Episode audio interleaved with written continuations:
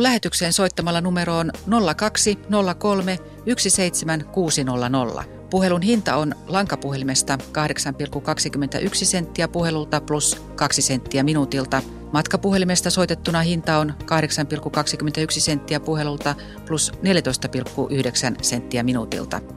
Tai osallistu tekstiviestillä. Viestin alkuun RS välilyönti teemailta välilyönti kysymyksesi. Lähetä viesti numeroon 16149. Viestin hinta on 40 senttiä. Voit osallistua myös sähköpostitse osoitteella radio.suomi.yle.fi.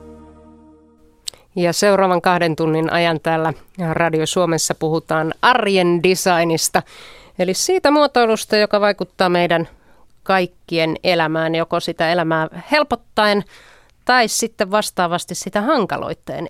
Mä annoin vierailleni tehtäväksi pohtia sekä hyvää että huonoa muotoilua, johon he ovat törmänneet tässä viime aikoina. Ja käydään tässä samalla, kun esittelen heidät, niin läpi se, että mit, mistä asiat heitä ovat innostuttaneet, innostuttaneet tai inhottaneet.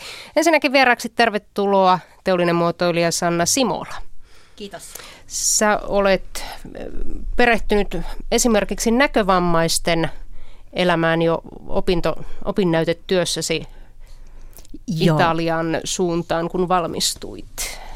Joo, ja Design for All-aiheita me käsiteltiin just meidän World Design Capital-tapahtumassa kaksi viikkoa sitten, että se on niin kuin tullut takaisin monta kertaa tämmöinen niin kuin myöskin marginaaliryhmille sopiva muotoilu ja se, että kaikki ei ole samasta muotista tehty, eli meillä on erilaisia tarpeita ja, ja mielelläni haluaisin pitää myöskin tota vanhenevan väestön puolia tässä muotoilurintamalla. Eikö se nyt käytännössä mene sillä lailla, että jos suunnitellaan tuotteet niin, että vähävoimaiset tai ikääntyvät ihmiset tai lapset, siis tällaiset, jotka eivät ole elämänsä kunnossa siinä parikymppisyyden voimassa, niin kun suunnitellaan muille kuin niille kaksikymppisille terveille ihmisille, niin oikeastaan se toimii kaikille muillekin paljon Nimenomaan. paremmin. Eikö sun ohjelmassa puhuttu Fiskarsin tädistä, jonka mukaan tehdään tuotteet. Ja musta se on hirveän hyvä mittari tämmöinen. Tota, Lundströmin, Lundströmin rouva, rouva, joka oli Olavi tuota, Lindeenin mielessä aina, kun Fiskarsin tuotteita suunnitellaan, että kun Lundströmin rouva Sipoosta pystyy käyttämään oksaleikkureita, niin kaikki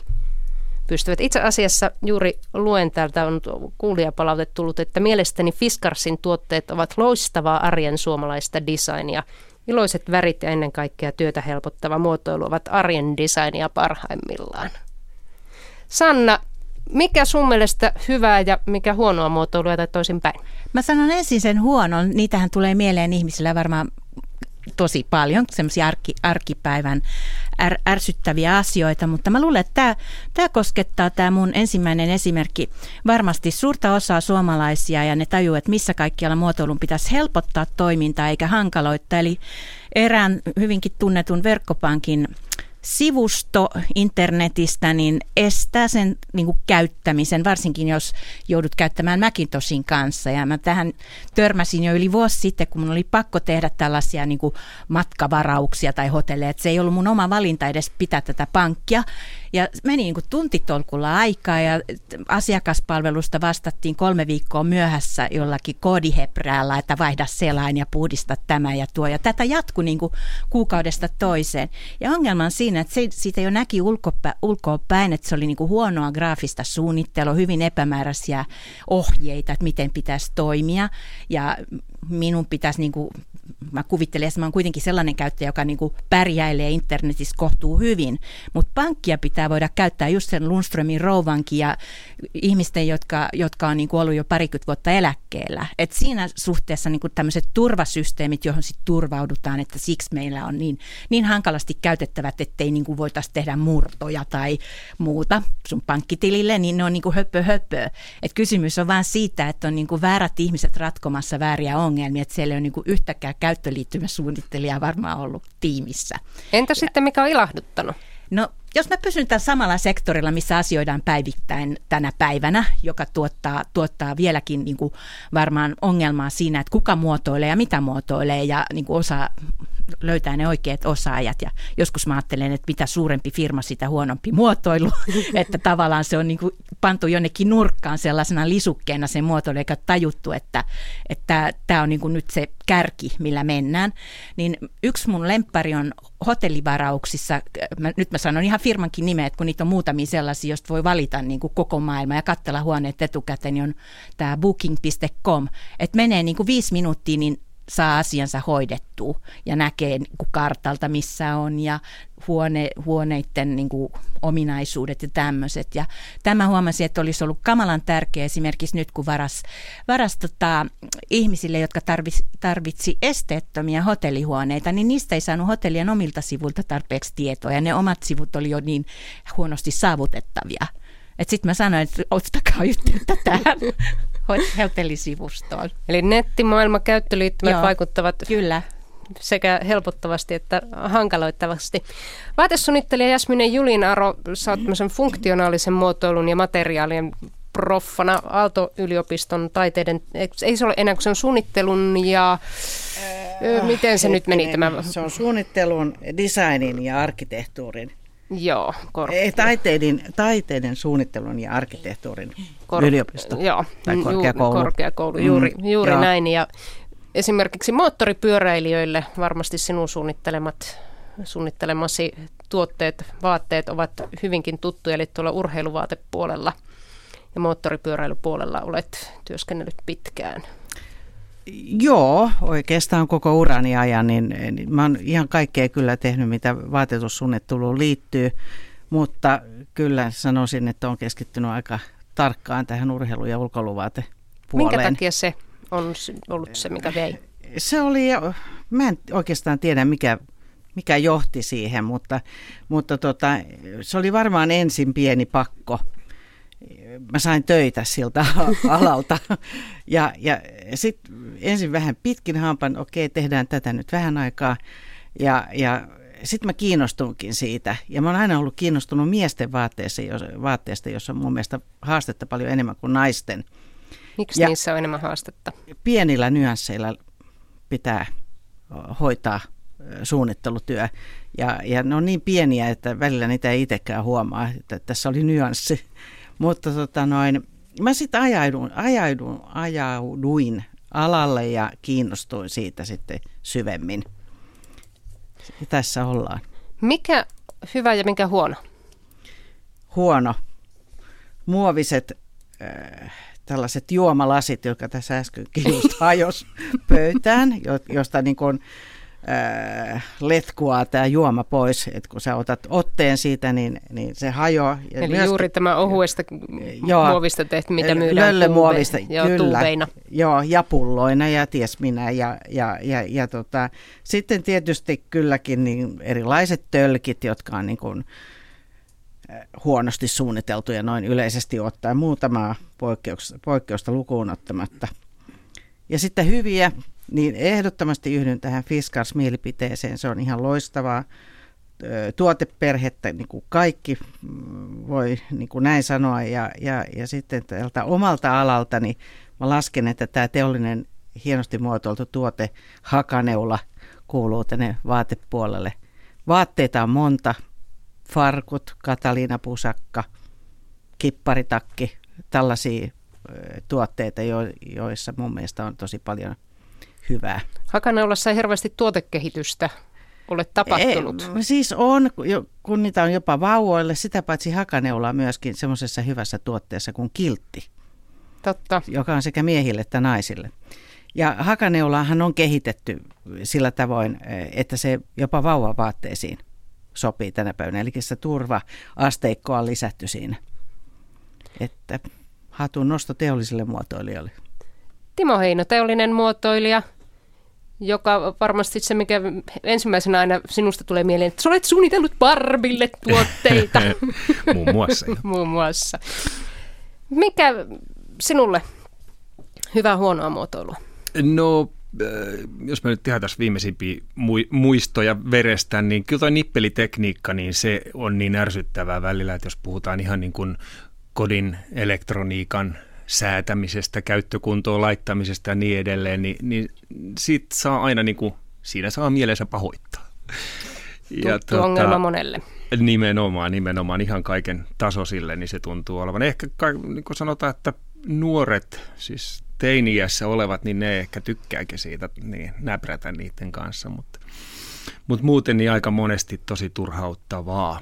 Ja nyt jos mennään sinne hyvään puoleen, niin kun mä tulin suoraan mökiltä tänne, niin mä totesin, että tässä ihan eilisiltana, että aika jännä, että noi kalastusvehkeet, niin ne on niin kuin tullut semmoisiksi. Varmasti tämä, että niin kuin kalastajat ei todellakaan halua, että se, kun niillä joskus on aikaa mennä kalaan, niin että se tuhraantuu siihen, että ne vehkeet ei toimi, niin, niin siis ihan tämmöiset peruskalastusvehkeet, virvelin kelat, niin, niin ne on tullut todella hyviksi. Ennen vanhaan ne aina siimat katkeili ja oli sekaisin ja muuta, mutta ne on luotettavia nykyään ja ne on semmoiset, että saat unohtaa ne sinne mökille vaikka pihalle yhdeksi kesäksi, niin ne toimii edelleen seuraavanakin ja, ja tota, saa pyöriä siellä veneessä sun muualla ja aina toimii. Että niin. joku asia menee sitten eteenpäinkin.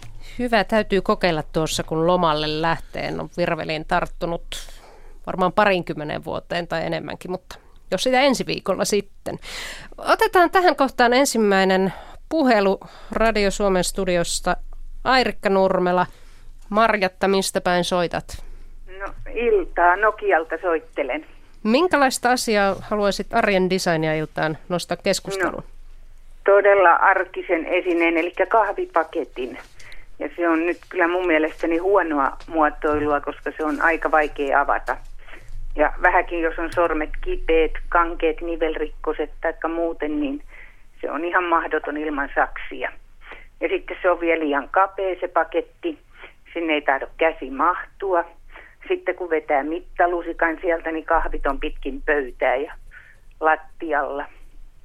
Ja sitten siinä on vielä tämä teippi, millä se pitäisi ilmeisesti saada suljettua, mutta ei se kyllä toimi.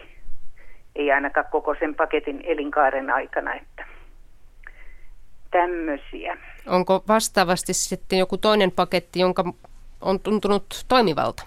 No se vanhanaikainen paketti oli hyvä, mutta siinä oli tietysti huonoa se, että siinä oli se pahvipaketti vielä ympärillä, mutta se oli ainakin selkeästi isompi, isompi erilainen muodoltaan ja, ja tota, sen sai kyllä aukikin. Jos nyt vielä oikein muista, siitä on kyllä niin monta vuotta aikaa, että mutta tosi huono on sitten tämä Pirkan kostarikapaketti, mikä on, ja se on jollakin lailla jäykempää ja kovempaa se materiaali, että se on semmoinen, että se aina räpsähtää kyllä siitä sitten kiinni, kun yrität sieltä kahvia saada. Minkälaisia ajatuksia kahvipaketti herättää studiovieraissa? Sanna Simola.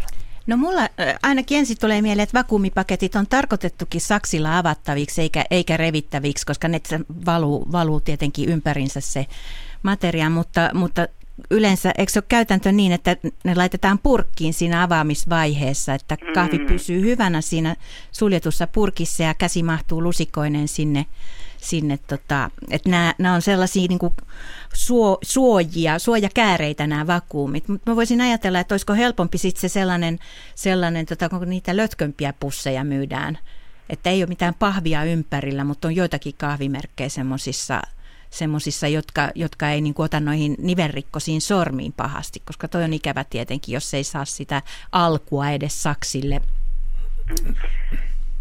Siis yleensähän kahviahan nimenomaan sanotaan, että sitä ei saa sieltä paketista pois ottaa, että se pitää säilyttää siinä alkuperäisessä paketissa. Sehän siinä on idea. Joo, se on ihan totta. Se Mutta, ei, ei niin, saisi kaataa toiseen mm, mm, pakettiin. Aivan, aivan. Sen pussin voi laittaa purkkiin, Kokonaan. siis että niin, eihän se sinänsä pysy pysy joo, tuota niin, koossa. Niin, joo, niinhän se laitetaankin, mutta joka tapauksessa on aivan liian ahdas se paketti, noin normaali kättä ajatellen. Niin, se on sitten rys- rystyset mm. kahvissa ainakin itselle jassu. Joo, mulla on kyllä samanlaisia kokemuksia ja olen koko ajan ihmetellyt, että mikä hiivatin takia siinä on se teippi, kun se ei ensinnäkään mm. koskaan pysy kiinni. Ja mä teen just niin, että, että laitan tämän avatun paketin sitten tällaiseen toiseen purkkiin purkkiin sinällään, että se sinne mahtuu, mutta olen sitä mieltä, että pakkaussuunnittelussa on vielä paljon tekemätöntä työtä. Miten sitä saataisiin tehtyä tätä pakkaussuunnittelua? Ainakin olen havainnut, että pakkaukset herättävät mm, paljon tunteita vastaan. Tai... No mun mielestä se on kyllä sillä lailla, että tässä niin kuin monesti on kysymyksessä insinöörin ja suunnittelijan yhteistyöt. Suunnittelija puuttuu siihen pakkauksen muotoon ja ulkonäköön, visuaalisuuteen ja tähän tällaiseen. Ja sitten on olemassa varmasti pakkausinsinööri jossakin tai sen tapainen ihminen, jonka kanssa sitten pitäisi suunnitella niin se toimi, toimivuus. Ja, ja olen ehdottomasti sitä mieltä, että jos ei tuote toimi, niin se ei ole myöskään silloin hyvää designia. Et, et tästä lähtisin että yhteistyötä. Saattimo on ainakin suunnitellut sellaisen jukur, ton hillopurkin, missä on joo. nämä sormille – Joo, kyllä. Ja se, että, saa auki. Joo, ja siinä oli ideana se, että sitä pystyy helposti käyttämään myöskin apuvälineen kanssa sitten. Eli jos ne omat voimat ei riitä siltikään, vaikka siitä saa hyvän otteen, niin sä voit ottaa siihen sitten jonkun, jonkun sopivan varren, varren, kauhan varren tai muun, millä kääntää. Mutta tota, tietysti tuossa on yksi kuvio on ilman muuta toikin toi taas se hintapolitiikka, eli, eli tota, sitä kauhean monimutkaisiin paketteihin haluta varmasti laittaa sitä kahvia, koska se nostaa sitten taas sen kahvipaketin hintaa. Et sillä tavallaan toi on helppo tuotannossa myöskin toi nykyinen, että se, se saadaan helposti saumattua ja niin edelleen. Niin edelleen. Mä vielä tuosta oman versioni, niin pakko sanoa, kun jokaisella on joka, joku tapa sulkea tai laittaa toiseen purkkiin. Mä oon siirtynyt jo näihin muovisiin, muovisiin sulkioihin, mitkä niin kuin napsautetaan – kiinni, niitä on eri pituisia ja, ja tota, mä käytän kahvipaketissa semmoista, eli leikkaan sen kyllä auki varmaankin ja sitten, sitten käytän semmoista sulkia ja sille saat aina sen sinne niin kuin sitä alemmaksi, mitä tyhjemmäksi paketti menee. Ai mä käytän puista semmoista ennen vanhasta suomalaista muotoilua, joka on niin kuin puuhaarukka ja siellä on semmoinen tutti toisessa päässä ja sillä puristetaan. Okei, just. En ole itse tietenkään sitä löytänyt, vaan mulle on tuotu kätevänä, hyvin suunniteltuna tuotteena se. Mutta se oli vanhaa tuotantoa. Se on vanhaa tuotantoa, No niin, no Eli se pitäisi saada idea. uusi tuotanto. Kyllä. Kyllä. Meillä on puuta vielä. Keskustellaan tästä Joo. Kiitoksia Marjatta soitosta. No, kuule, tähän vielä semmoinen kommentti, että tuossa tota, mies toi mulle kahvipaketin kourua ja tässä aivan selkeästi lukee tässä päässä, että avaa vetämällä, öppna så här. Ja sitten, että sulje teipille, stäng med teippen. Että kyllä tämä näin on, mutta se, että tämä aukaisusysteemi tässä on tosiaan vähän niin kuin lyhytkin, että se saisi, sekin auttaisi, kun siinä olisi pitempi tämä kieleke. Niin. Totta, siitä ei tarvitse mm. millään saada, millään saada Juu. otetta. Tässä Juu. pakkaussuunnittelijoille parantamisen mm. varaa. Pientä vinkkiä. Kyllä. Kiitos. Mm. No niin, kiitoksia. Voit osallistua lähetykseen soittamalla numeroon 0203 17600 tai lähettämällä tekstiviestin, jonka alkuun kirjoitat RS-väli teemailta väli oma kysymyksesi. Lähetä viestinumeroon 16149. Voit osallistua myös sähköpostitse osoitteella radio.suomi at yle.fi. Puhutaan hetken aikaa tuoleista. Pari viestiä on tullut tuoleista. Kalle on lähettänyt sähköpostia. Hän eläkeläisenä käy yhä tyhe, tiheämmin sairaaloissa ja terveyskeskuksissa ja toteaa, että raihnaantuvan ihmisen alkaa olla vaikea nousta normaalikorkuisestakin tuolista ilman tukea.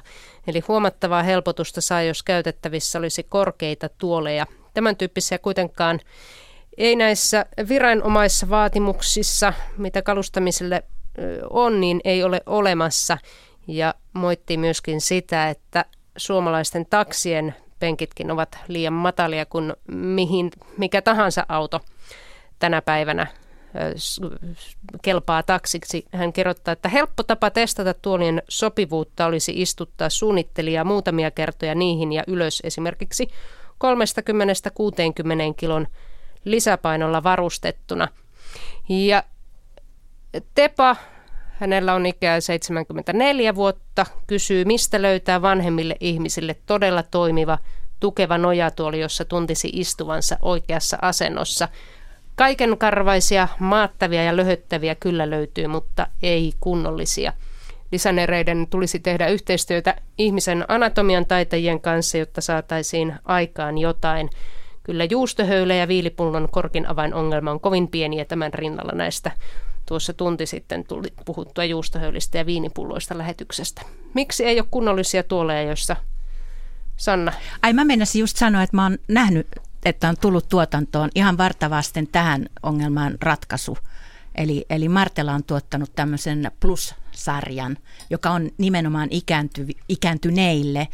Eli, eli he varmasti myy sitten tota, mahdollisesti vanhan koteihin ja muuten. Mutta ihan siis kalus, kalusteita, joissa on korkeampi istuinosa ja muita, muita asioita huomioitu. Jo, joo, mun mielestä meillä Suomessa on erittäin hyviä suunnittelijoita tällä alueella todella paljon. Ihan äh, niin kuin, äh, maailman luokkaa ja, ja tota, ihmettelenkin välillä, että miksei niiden ihmisten ja suunnittelijoiden hyvät tuotteet pääse kuluttajan ulottuville, että siellä, sielläkin sektorilla olisi ehkä jotakin tehtävää. Tuossa muista Yrjö Kukkapuroa häntä, kun haastattelin arjen designiin vuosi sitten tuosta karusellituolin, joka nyt ei ihan tätä arjen designia ole, niin sen suunnittelusta, niin hän totesi, että itse asiassa tuolissa ei tarvitsisi olla kuin hyvin pikkunen tämä istuinosa ja sitten reidet pääsisivät reisilihakset olemaan vapaana ja muuta, mutta että jos tekisi sellaisen tuolin niin kuin minimissä, niin sitä ei kukaan ostaisi, kun se näyttäisi niin hassulta. Eli jostainhan se on nyt tullut meille se muoti, että täytyy olla sellaisia löhö, löhötuoleja. Mikä se vaikuttaa siihen, minkälaisia kalusteita milloinkin myydään? Niin, kyllä tuossa sitten on niin selkeä ero siinä just, että mikä on löhömiseen tarkoitettu, mikä on tarkoitettu eri käyttötarkoitukseen, on se löhömiseen tai työntekoon tai niin edelleen, mutta tietysti, tietysti standardit tuossakin hallitsee niin sitä peruskaaviota, mutta tota, varsinkin tuolla työpuolella – työtuolipuolella, mutta tuossa niin jos ajatellaan tätä ikäihmisasiaa, niin mä luulen, että siinä ne markkinat on kohderyhmän puolella vähän tällä hetkellä, kun, kun e, ikäihmisiä on koko ajan enemmän ja, ja heillä on myöskin sitä ää, ostovoimaa. Ja kyllä mä uskon, että sille sektorille aika paljon tulee uutta ja haetaan nyt vähän aktiivisemmin sitä, että mitä siellä voisi parantaa ja niin edelleen. Ja, ja tosiaan niin kaupallisestikin oivallettu se, että että sinne kannattaa tehdä uusia tuotteita. Mikä, kuka suurin merkitys tämmöisellä ergonomisilla asioilla lähtökohtaisesti muotoilussa on? On siis mun henkilökohtaisessa työssäni niin se on ehdottoman tärkeä ottaa huomioon niin kuin koko ajan, varsinkin kun puhutaan jostakin vaikkapa moottoripyöräilytuotteista, vaatteista, niin, niin tota, se kostautuu tämä epäergonomisuus kyllä – pahimmillaan sillä tavoin, että ihminen joutuu onnettomuuden uhriksi, jos on epämukavat ja huonosti istuvat ja sopimattomat vaatteet päällä. Mutta tietysti joka paikassa se nyt ei niin kuin noin vakava asia ole, mutta ehdottomasti niin kuin ulkoilu- ja urheiluvaatesektorilla niin, niin se on todella tärkeä, tärkeä asia. Millä tavalla sitä selvitetään no, siellä, että mikä, mikä on hyvä? Sitä, siihen on tietysti olemassa tutkimuksia, jotka niin kuin hyvin tarkkaan luetaan. EU yrittää myöskin sekaantua asiaan ja sekaantuukin joskus negatiivisestikin. Ja, ja tota noin, sitten tietysti niin testaamalla. Et mä esimerkiksi omassa työssäni niin käytän todella paljon niin ihan oikeita ihmisiä, jotka testaa näitä vaatteita ihan oikeassa lajissa – pelaavat tiettyä pela- peliä, hiihtävät, ajavat moottoripyörällä tai mitä milloinkin. Mutta ihmiskokemuksella, niin kun, käyttäjäkokemuksella niin testataan näitä asioita. Tämän kesän Arjen design-sarjassa aika monessakin jaksossa muotoilijat puhuvat nimenomaan tästä ergonomiasta. Kuunnellaan tähän väliin tuo Planmekan muotoilupäällikkö Kari Malmeeni. Eli Planmeka on monen kertaan palkittu suomalainen hammashoitolaitteita valmistava yritys. Eli ainakin itsekin tuossa, kun vasta kävin hammaslääkärissä, niin huomas, katsoin sitä heti, että no Planmekanhan tämä Yleisradion hammaslääkärituolikin on Planmekasta ja sen jälkeen sitten aloin katsella myöskin seuraavanlaisia asioita. Hammaslääkärin pahimmat vaivathan on niskassa ja, ja hartioissa nimenomaan, koska se työskentelyhän niin kuin helposti niin kuin jännittää nämä. Ja, ja kyllä ergonomia siinä mielessä hammaslääkärille on olennainen juttu, että jos työura on kuitenkin 2-30 vuotta helpostikin, niin jos ei se työasento ole oikein, niin kyllä se helposti sitten jossain vaiheessa rupeaa vaivoina näkymään. Miten Kari Malmeen te olette Lanmen kanssa tätä työasentoa saaneet parannettua? Siis ensinnäkin istuma-asentohan on tässä vuosien saatossa vähän mu- muuttunut. Aikaisemminhan oli tämä työtuoli, niin kuin me kutsutaan sitä, missä hammaslääkäri istuu, niin se on tuommoinen vähän niin kuin konttorijakkaran näköinen tuoli, jossa istuttiin näin jalat 90 asteen kulmassa polvi kulma. Ei, mutta nyt myöhemmin on tullut tämmöinen satulatuoli, joka tekee sen, että istutaankin vähän korkeammalla. Tämä on vähän toisenlainen työskentelyasento ja tämä tekee sen, että tämä meidän potilastuoli nyt sitten pitääkin sitten mukautua tähän. Eli esimerkiksi tämä tuolin selkänoja pitää olla mahdollisimman ohut, jotta tämä tuolin selkänoja rakenne ei nosta tätä potilaan päätä korkealle ja sitä kautta aiheuta sitä, että hammaslääkäri joutuu nostamaan niin hartioita. Eli sinne niin kuin hammaslääkärin polven ja potilaan pään välillä on vähemmän tilaa. Niin. Eli tavallaan tulee mieleen, että potilaan pää lepää hammaslääkärin sylissä. Se on se, on se mitä tavoitellaan ja kaikki sieltä välistä niin pitää saada mahdollisimman vähäiseksi. Ainakin tuntuu itsestä hirveän romanttiselta maata sitten pää hammaslääkärin sylissä.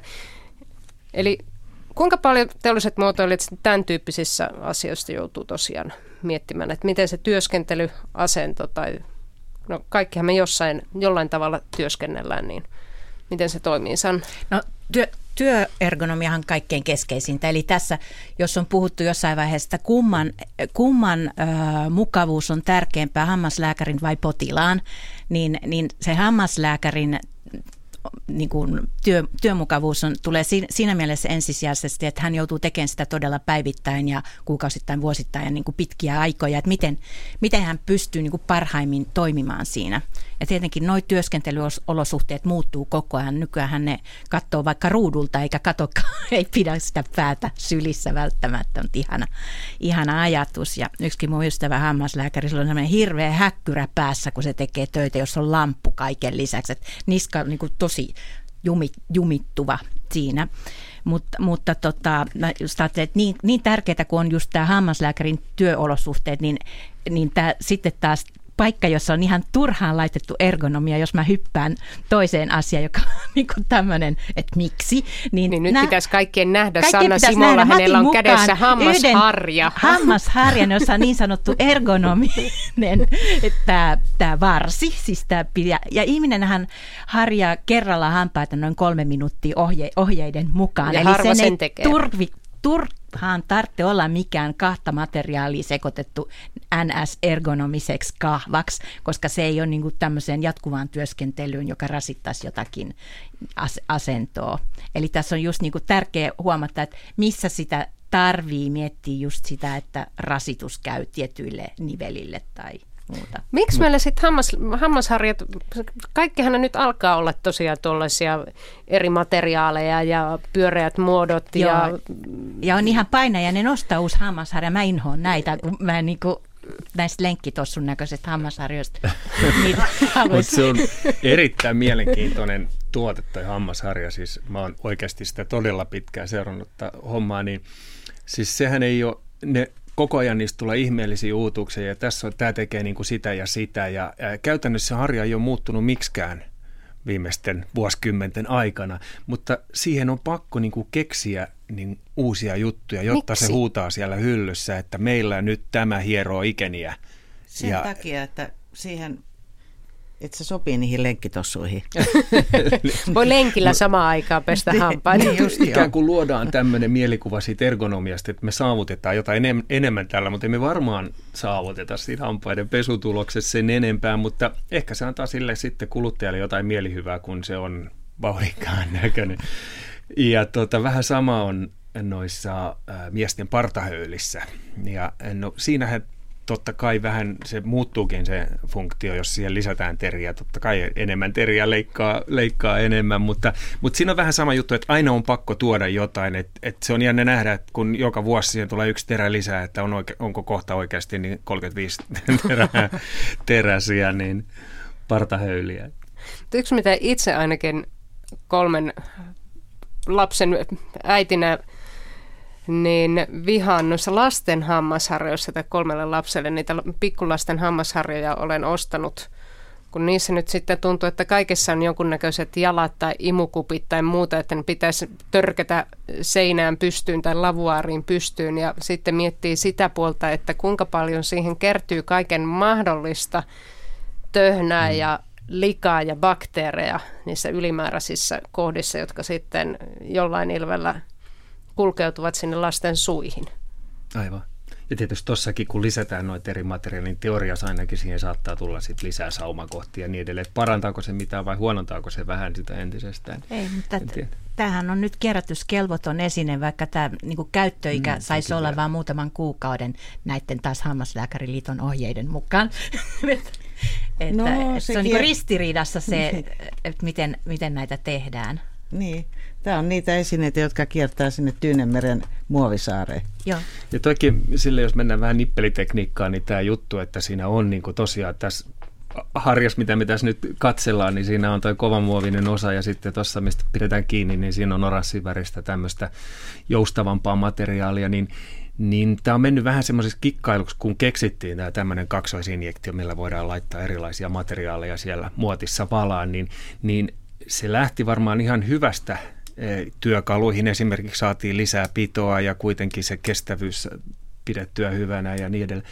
Mutta sitten että se on niin kuin levinnyt kaikkiin tuotteisiin, että se pitää tavallaan joka puolelle ängetä, jotta se näyttäisi vähän teknisemmältä ja hienommalta. Ja, Eli niin. onko tämä vähän niin kuin, että se on kiiltävämpi, olemme hieman harakoita me ihmiset, että Joo. kun se kiiltää pikkasen enemmän, niin se on pikkasen haluttavampi ja sitten maksetaan siitä pikkasen enemmän. Se, ja sitten... Toi on niin kuin vähän high-tech hammasharja, jos sä vertaat siihen vanhaa, missä ei ollut kuin sitä muovia ja vähän tylsän näköinen design, niin, niin. ollaan me vähän semmoisia harakoita vissiin. Otetaan Markku Kuopiosta lähetykseen. Meitä löytyy täältä yksi golfaajakin studiosta. Markku, millaista muotoilullista ongelmaa sinulla?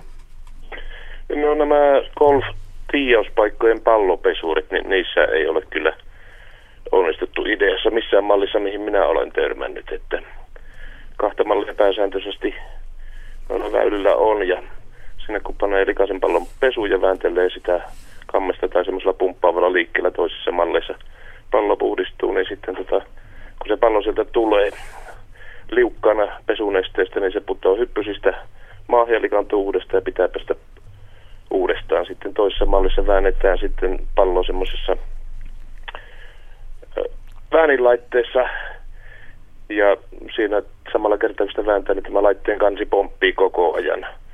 Sitten pallo mennään pompata sieltä pois. Tosin siinä tuo laitteen valmistaja on huomannut itsekin tämän valmistus- ja muotoiluvirheen ja siihen koneen tai siihen laitteen kanteen on laitettu lid hold down, eli paina kantta alas. Ja tällä, tällä on korjattu sitten tämä ongelma, eikä olla lähdetty ollenkaan sitä laitetta suunnittelemaan uudestaan. Jassu, oletko? No joo, olen ihan samaan ongelmaan törmännyt ja, ja tota, vaikka mä olenkin tunnettu siitä, että mä pelaan aina likaisella pallolla. ja, joo, se on huono tapa. Mutta tota, noin, olen samaa mieltä, että siellä olisi teollisella muotoilijalla kyllä töitä eh, suunnitella laite, josta, se, josta sen pallon niin kuin suivasti saisi pois ja, ja pestynä. Ja, ja kuivana. Ja, ku, no, ja kuivana, no sinne tarvitaan sitten puhallin, mutta useimmissa niissä on kyllä tota, pyyhe roikkuu, johon se voi ihan itse kuivata. Joo, no sitten kun nämä laitteet on helteessä tuolla, siellä se, se saippua vesi, mitä lienee, likantuu päivän mittaan ja siellä seisoo montakin päivää, niin se haisee kammottavalle sitten se neste, mikä siellä niissä laitteissa on. Joo, no siitä kannattaa sitten klubille huomauttaa, että voisi vaihtaa Joo. nesteet. Mutta niin kuin sitä, että jos joku tämmöisen kunnon pesurin keksis, niin niitä olisi varmaan satoja tuhansia väyliä, minne semmoinen saataisiin kaupaksi. Joo, siinä on ihan mun mielestäni kyllä ihan hyvä haaste, että, että tota, kehotan nyt kaikkia teollisia muotoilijia tämän pöydän ääressä ja jotka ovat kuulolla, niin puuttumaan asiaan. Kuinka paljon sitten meille tulee sellainen, että me opitaan sietämään huonoa muotoilua?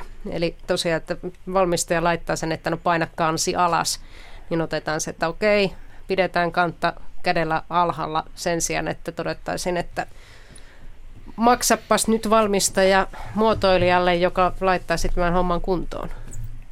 Timo. Joo, mulle tulee mieleen, että kyllä me aika paljon totutaan semmoisen, kun, kun se on tarpeeksi kauan ollut siinä, sanotaan, huonossa muodossa. Mä oon tässä itse ollut just mukana yhdessä mielenkiintoisessa projektissa, missä on, on tota, suomalainen innovaatio pressuksi.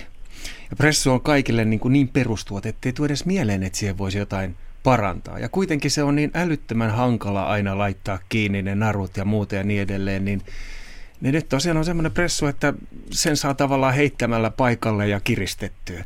Niin sit vasta niin silmät aukeaa, että et, et miksi niin kuin, tämä on niin, niin yksinkertainen juttu, ei se, ei se tee sitä yhtään monimutkaisemmaksi, mutta se helpottaa sitä valtavasti. Mutta ei, ei mulle niin kuin itselle olisi koskaan niitä pressunaruja viritellessä ja kiroillessa niin tullut mieleen, että tuohon voisi keksiä niin kuin noin yksinkertaiseen asiaan jotain muutakin. Että kyllä me niin kuin totutaan siihen, että,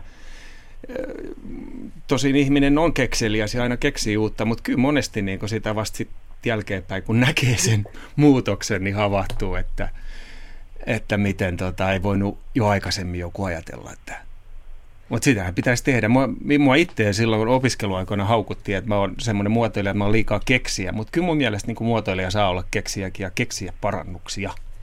Mun mielestä siis ilman muuta komppaan sua ja mä olen ehdottomasti sitä mieltä, että muotoilija parhaimmillaan on pikkasen keksiä kyllä, vähän Joo. sellainen pelle peloton, koska tota, siitä kokemuksestahan se lähtee se uuden, uuden tuotteen suunnittelu. Kertokaa teidän nyt, mulla tuli, mitkä teillä on itsellä sellaiset omassa suunnittelussa sellaiset, mitkä ovat tuottaneet niin kuin keksintö, mistä vieläkin on sellainen, että witsit keksin, keksinpä nyt mageen jutun. No tota, jos mä voin aloittaa, niin, niin taas jäljet johtaa tuonne moottoripyöräilymaailmaan ja, ja, ja tota, siellä, siellä on hyvin semmoista avointa ja kontaktihakusta porukkaa nämä käyttäjät ja, ja, ja tota, tuli jatkuvia valituksia siitä, että, että tota, nämä rukan housut vuotaa, takapuoli kastuu. Ja me tutkittiin ja tutkittiin, että ei hitsi, ei vuoda. Kaikki saumat oli vesitiiviitä ja näin päin pois. Ja todella niin kuin tarkkaan tutkittiin. Sitten keksittiin, että sehän on kondensaatiovesi, joka aiheuttaa sen tunnun siellä takapuolessa, kun se on tiiviisti satulaa vasten, että sinne muodostuu niin kuin tämmöinen kosteuden tuntu. Ja sitten mietittiin, että tai siis minä mietin, että millä tämän nyt estäisi sitten. Ja, ja tota, olin yksillä messuilla, jossa näin sellaista ihmeellistä ontelomateriaalia kangasta. Kysyin, mitäs toi on. Ne kertoivat siellä tiskin toisella puolella, että juu, tätä käytetään tuo, tuolien eh, tämmöisenä eristeenä. Sitten mietin, että no sehän nyt on yksi on sama, että onko se tuolla pepussa vai tuolissa, että kuha eristää. Ja, ja laitettiin tällaiset äh, systeemit sinne housun sisäpuolelle ja sen jälkeen kaikki valitukset näistä asioista loppu siihen paikkaan. Et se oli niin kuin oivallus. Et sehän oli niin kuin insinöörin hommia ikään kuin, mutta tota, kun sitä tarpeeksi mietti, niin suunnittelijakin voi sen jyvän löytää. Timo, mikä sulla? No okei, sä höpisit tosi aikaisemmin siitä hillopurkasta. Mä en menisi siihen, mutta mun täytyy nyt sanoa, että tämä on semmoinen tuote, että mun, mä en voi ottaa niin kuin kaikkea kunniaa itselleni, mutta olen saanut olla siinä mukana kehitystyössä. Ja siis tämmöinen äh, selän kunnossapitoon tähtäävä laite, kun siis oikeasti melkein kaikilla on selkäongelmia ja, ja sitten ne voi olla eri tasoisia, jollain on mennyt välilevy ja niin edelleen. Se on hirveän vaikea tehdä niitä jumppia, mitä sun pitäisi tehdä sen kunnospitämiseen. Ja, ja tota, mulla on ollut kunnia olla mukana tämmöisen äh, herra Fredrik Serlakkiuksen idean kehittämisessä, jossa hänen omasta ongelmastaan, eli siitä kipeästä siellä. Sitten hän rupesi ajattelemaan, että, että eikö noita voi tehdä järkevämminkin, niin, kuin, niin ettei se olisi noin vastenmielistä ja mahdotonta, niin, niin tota, tultiin siihen, että se, siihen ei tarvita mitään muuta kuin kaksi seivästä pystyy, jos mä nyt vähän karrikoin, ja tota, vyöosa, joka on sun tukena etu- tai takapuolella, ja, ja ne tangon yläpäät on sun hartioiden edessä tai takana ja sä seisot semmoisella jalustalla, mistä kaikki lähtee. Siis se on niin äärettömän yksinkertainen. Mutta se toimii ihan älyttömän hyvin. Mutta tässä on jännä puoli nyt, kun tulee tämmöinen keksintö, joka on niin, niin kuin erilainen kuin se, mihin on totuttu. Niin ää, tavallinen pulliainen katsoa sitä vähän skeptisesti, mikä hitto, että ei, ei niin kuin, noilla suksisauvoilla ei meikäläisen selkä voi tulla kuntoon. Mutta sitten taas, jos fysioterapeutti näkee sen, niin katsoo, että voi taivas, toi aivan loistaa, tuommoinen tuommoistahan on aina toivottu. Mutta siinä oli niinku semmoinen, että näki, että miten niinku oikeasti yksinkertaisuus voi olla valttia tavallaan tuommoisella niinku vaativallakin sektorilla. Eli just jos mennään ihan tuommoiseen terapeuttien käyttöön ja lääkäreiden niin edelleen. Ja, ja tänä päivänä sitä on käytössä. Se on aika vähän aikaa ollut markkinoilla, mutta sitä on siis ihan yksityishenkilöistä niin, niin, niin klinikoihin ja muihin. Ja, ja nyt se on sitten levinnyt tuonne ulkomaita myöden. Et, et siinä näkee, että se yksinkertaisuus kuitenkin, niin, niin monesti on se kaikkein voittoisin kortti. Aivan. Ei kannata tehdä liian monimutkaista, kun he, ei kannata tehdä tuommoista hammasharjaa, kun helpommallakin selviää. Sanna. No jos mä palaan nyt tähän, tähän sokeiden juttuun, niin, niin semmoinen oivallus, oivallus, mikä voisi sanoa sitten jälkeenpäin, että totta kai ja itsestään selvää, mutta jota ei varsinkaan silloin 80-luvulla ollut, ei, mutta ei ole vieläkään tullut eteen toista, niin tota, mä tein kohokarttoja näkövammaisille kaupungista, että miten, miten kerrotaan, mitä missäkin löytyy ja millaisilla symboleilla se esitetään ja, ja miten niin kuin mahdollisimman kolmiulotteisesti ja tajuttavasti ja näin ja eri mittakaavoissa, tämmöisiä moniongelmaisia juttuja, niin siihen aikaan tehtiin paljon, paljon tota, kohopainettiin tämmöisellä niin kuin harmaalle muoville, jossa oli sitten pistekirjoitus, jota näkevä, joka, jolta sä kysyt neuvoa, ei olisi tietenkään ymmärtänyt yhtään, että mitä sä kysyt ja miss, missä mikäkin on. Niin mä tein sitten niin, että mä vaihdoin tämän läpinäkyvään muoviin ja tein ki- peruskartan isokirjoituksella sinne Brailen alle, eli tämmöinen väriversio. Eli kysymys on vuorovaikutuksesta kuitenkin, eli ei kukaan elä siinä omassa blogissaan, ja varsinkin todennäköisyydellä vastaan tuleva ihminen tai jolta sä voi kysyä, että missähän se, miten mä pääsisin tältä Pasilaan tai jotain, niin on ihminen, joka lukee sitä norm, normaalitekstiä ja voi kertoa sulle. Eli tämmöisiä pieniä juttuja Ensi tunnilla mä haluaisin keskustella myös tästä niin eri asioiden siirtämisestä paikasta toiseen materiaalien tai muotojen, mutta tässä kohdassa tällainen nimimerkki Mustavyö kansien heitossa kysyy, miten uunin kestävien patojen kansissa ei voi olla kunnon nuppeja? Paljat sormet palavat ja patalapulla ei saa otetta.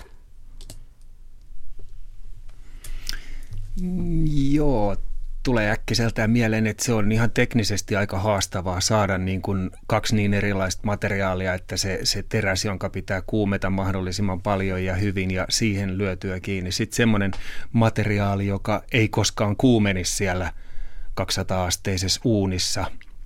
Että äh, varmasti tulevaisuudessa, niin, niin tossakin voidaan saada uusia tuloksia sillä, että tulee koko ajan uusia materiaaleja ja, ja lämpöä kestäviä materiaaleja, niin kuin nyt on jo tullut näitä näitä muoveja, jotka tosiaan kestää sitä kuumaa eri lailla, mutta ne ei ehkä ihan tuossa tarkoituksessa vielä pelitä, että ne voidaan käyttää pannulappuina ja vastaavina, eli ne kestää sen kovan kuumuuden, mutta se, että se ei kuumenisi siellä, jos mä nyt ymmärsin tuon kysymyksen oikein, mm. että se ei kuumenisi siellä uunissa, niin, niin se on aika haastavaa. Mm. Mutta eikö Sarpaneva oivaltanut tämän ongelman aika hienosti, kun siinä on irrotettava puukahva Joo, se on, hieno, Joo, se on hieno. Eli tavallaan sit, ei viedäkään uuniin sitä kahvaa, johon pitää Joo. koskea, vaan koukkastaan se siihen. Mulla tuli ihan sama mieleen. Tuossa on va- valtava hieno, hieno oivallus siinä.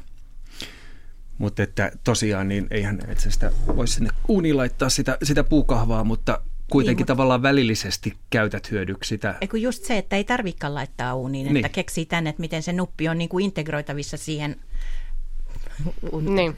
Mutta totakin varmaan voisi vielä hioa, että se on jäänyt siihen tuotteeseen, että ei kukaan muu ole sit lähtenyt sitä kehittämään eteenpäin tai tekemään siitä uudenlaisia versioita. Mutta kyllähän noissa myöskin huononnuksia tapahtuu. Ainakin omasta kodistani löytyy kallis suomalaisen valmistajan valmistama design-kattila, ei kuitenkaan suomalainen muotoilija, tällä kertaa kunnia muotoilusta menee Ruotsin puolelle, mutta ihan siis kattila, joka kun pidetään tuossa levyllä ja normaalisti miten nyt kattilaa keitetään, mitä nyt on vastaavan tuottajan kattiloita käyttänyt huomattavasti halvempia, niin iän kaiken, niin nämä halvat voi kyllä napata niistä metallisista korvista kiinni ja nostaa pois, mutta auta armias, kun ottaa tämän kalliin design-kattilan, joka näyttää hienolta, jonka pitäisi varmaan suunnilleen itse osata hypätä pois siitä liedeltä, niin siitä kun nappaa kiinni, niin kädet palavat saman tien. Eli kattila, jota ei voi hellalta nostaa ilman patakintaita, niin Joo, samaten yksi mielenkiintoinen piirre noissa kattiloissa, niin melkein järjestään tahtoo olla semmoisia, että ne ne on ruuveilla kiinni ne kaavaosat. Jossain vaiheessa ne ruuvit lähtee löystymään ja sitten jos ei sulla ole sopivaa ristipäämeisseliä, niin, niin tota, se on vähän hankala ruveta niitä sitten voiveitsen kanssa kiertää tiukemmalle. Että et on tämmöinen ruuvilukite muun muassa keksitty, mitä voisi valmistajat hyödyntää, mutta se on uskomatonta ja mun mielestä melkein järjestää, niin ne on tämmöisiä. Ihan tuossa tuokiossa kuunnellaan merisäätietoja arjen designia iltaa jatketaan sitten tuossa merisään jälkeen. Kuunnellaan hetki, miten Ristomatti Ratia aikoinaan suunnitteli Marimekon olkalaukkua. Tuo koko tarina kuultiin viime lauantaina ensimmäisessä arjen designissa ja on tällä hetkellä Yle Areenalta sitten metsästettävissä huomenna ensi esityksessä Radio yhden puolella puoli kuuden aikaan. Arjen designia illan vieraina ovat teolliset muotoilijat Sanna Simolla ja Timo Heino ja vaatesuunnittelija Jasmine Aro. He siis aina tuonne kello 20 saakka vastaavat kuulio- teidän kuulijoiden kysymyksiin. Yhteyttä voi ottaa puhelimitse numeroon 0203 17600, puhelun hinta lankapuhelimesta 8 senttiä ja siihen päälle vielä 21 sentin kymmenysosaa matkapuhelimesta saman hintaista plus sitten 14,9 senttiä minuutilta. Tekstiviestit tulevat perille tunnuksella RS, väli, teema, ilta, väli. Sitten siihen oma kysymys. Hinta on 40 senttiä per viesti ja numero on 16149. Sähköpostiosoite on radio.suomi at.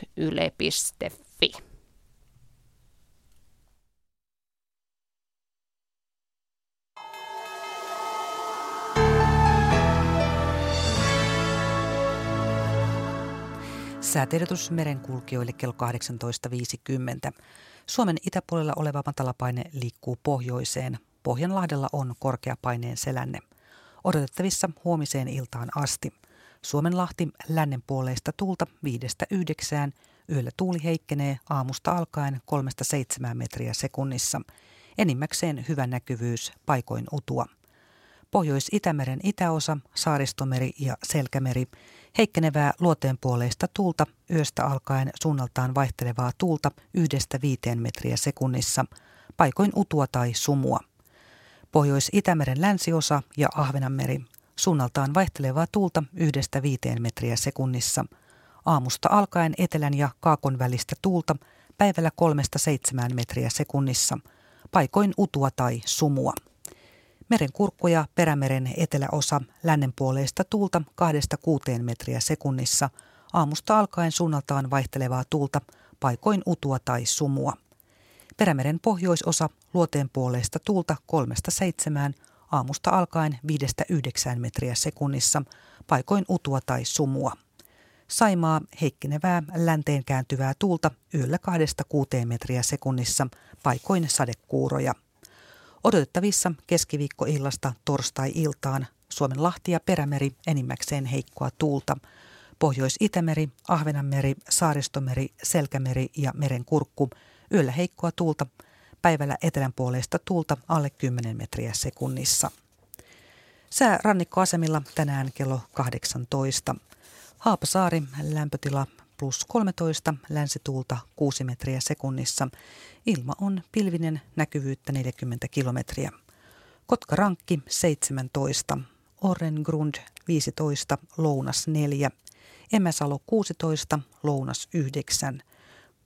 Kalbodegrund tiedot puuttuvat, Eestiluoto Länsi-Lounas 4, Harmaja 15, Länsi-Lounas 5, Vesikuuroja 26 kilometriä – Mäkiluoto 15, länsilounas 8, Pokasär 14, länsilounas 6, pilvistä 40 kilometriä. Jussarö 14, länsi 2, heikkoa vesisadetta 10 kilometriä. Hanko Tulliniemi 15, länsi 10. Russarö 15, länsi 11. Venö 16, länsi 6. Uuttöö 15, länsi-lounas 4, selkeää 30 kilometriä. Puuksär 14, tyyntä. Ristna 15, länsiluode 2, selkeää 24 kilometriä. Gotska Sandoon 14, Koillinen 2, 45 kilometriä. Rajakari 17, länsi 7. Fagerholm 18, länsi-lounas 5. Kumlinge, lämpötila plus 16, tuuli pohjois-luoteesta 4 metriä sekunnissa, ilma on selkeää, näkyvyys 40 kilometriä. Nyham 15, etelä-lounas 2, selkeää 35 kilometriä. Märket 9, pohjoinen 3. Isokari 13, luode 4, selkeää 28 kilometriä. Kylmäpihlaja 13, luode 5, selkeää 30. Tahkoluoto 10, luode 5, 1 kilometriä. Kristinan kaupunki Karhusaari tiedot puuttuvat. Bredskäret 10, länsi 4. Strömmingsbodan 9, länsi 3. Valassaaret 11, länsi 3. Kallan 8, luode 3. Tankkar 11, luode 3, selkeää 30 kilometriä. Ulkokalla 11, pohjoisluode 3. Nahkiainen 10, luode 4. Raahe 15, pohjoinen 4, 40 kilometriä. Oulu Vihreäsaari 14, länsiluode 6, yli 50 kilometriä. Marjaniemi 14, luode 3, selkeää 28 kilometriä. Kemi 1, 12, länsiluode 6. Ajos lämpötila plus 16, tuuli lännestä 6 metriä sekunnissa, ilma on selkeä ja näkyvyys 35 kilometriä. Meriveden korkeus tänään kello 17, Kemi miinus 8 senttimetriä, Oulu miinus 5, Raahe miinus 8, Pietarsaari miinus 5, Vaasa miinus 2 senttimetriä, Kaskinen miinus 6, Mäntyluoto ja Rauma miinus 5 senttimetriä, Turku ja Föglö miinus 2, Hanko miinus 1, Helsinki plus 0 ja Hamina plus 3. Alkon korkeus on mitattu tänään kello 16 ja Pohjois-Itämerellä se on 0,1 metriä.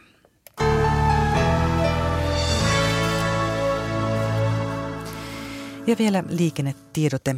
Tilanne on ohi tiellä 2551 Porissa. Tapahtuman aiheuttamat häiriöt ovat ohi. Tie 2551 välillä Friitala-Pori, paikassa Pori ja tarkemmin välillä Pori, Harmaanlinnan eritasoliittymä, vanha Harmaanlinnan tie. Tapahtuman aiheuttamat häiriöt ovat ohi. Ja nyt jatkaa arjen designia-ilta. Tuossa 1960- ja 70-lukujen taitteessa Marimekko oli konkurssiuhan alla ja siinä vaiheessa karsittiin Marimekon hallituksen käskyllä kaikki semmoinen ylimääräinen pikkutilpehööri pois valmistuksesta. Kuitenkin Armi Rattia oli sitä mieltä, että ihmiset ei nyt pelkästään metri kankaita osta. Ja siinä vaiheessa Ristomatti Ratia suunnitteli Marimekolle olkalaukun. Näinhän sitä muistelee niin kuin Armi sanoi, että ihmiset jaksa ikuisesti ostaa mekkoja ja metritavaraa. Että pikkutavaroita on pakko olla. Sen takia tehtiin tämä Desembre, ja se on juuri tämä vallankumousfirma, joka teki näitä pikkutuotteita vastoin johtokunnan päätöstä. Nyt olet tämmöinen niin kuin sissi toimia Joo, me oltiin kap, kap, joo, ja se oli sitä paitsi, niin kuin Armi sanoi, lasten firma, kun mun sisko ja minä oli ainoa, kun oli siellä töissä. Aivan. No sitten tuli semmoinen tilanne, että armi hermostui aivan hirveästi, kun, kun Marimekolla oli myynnissä Design Researchista ostettu tämmöinen hiilikassi. Ihan perusamerikkalainen hiilikassi. Ja, ja, ja armi hermostui siihen, että kun ei tota, suostunut tekemään mitään muuta kuin mustaa. Tuli tämmöinen hetki, että armi sanoi, että miksei me tehdä niin keltaisia, punaisia, sinisiä, iloisen värisiä kassa. Kuten Marimekko muutenkin niin. Poseissa oli nämä iloiset värit. Niin, niin tota, ei. Ja siinä mä näin sen mahdollisuuden. Mä sanoin, että Desembrit tekee mielellään ne laukut. jonka jälkeen siitä tuli sitten semmoinen ehto, että okei, että jos te saatte sen laukun, nekin näki ne kauppiaat, että nyt menee rahaa ovesta ulos, että pakko pistää siihen muita ehtoja. Niin me saatiin sitten tämmöinen sopimus, että jos me teemme, uusimme tätä laukkusarjaa, eli siitä syntyi matkuri, jossa on se vetoketju tämän kassin päällä, ja tämä olkalaukku. Tämä lähti siitä, että meidän piti sitten näyttää, mitä ne uudet laukut on.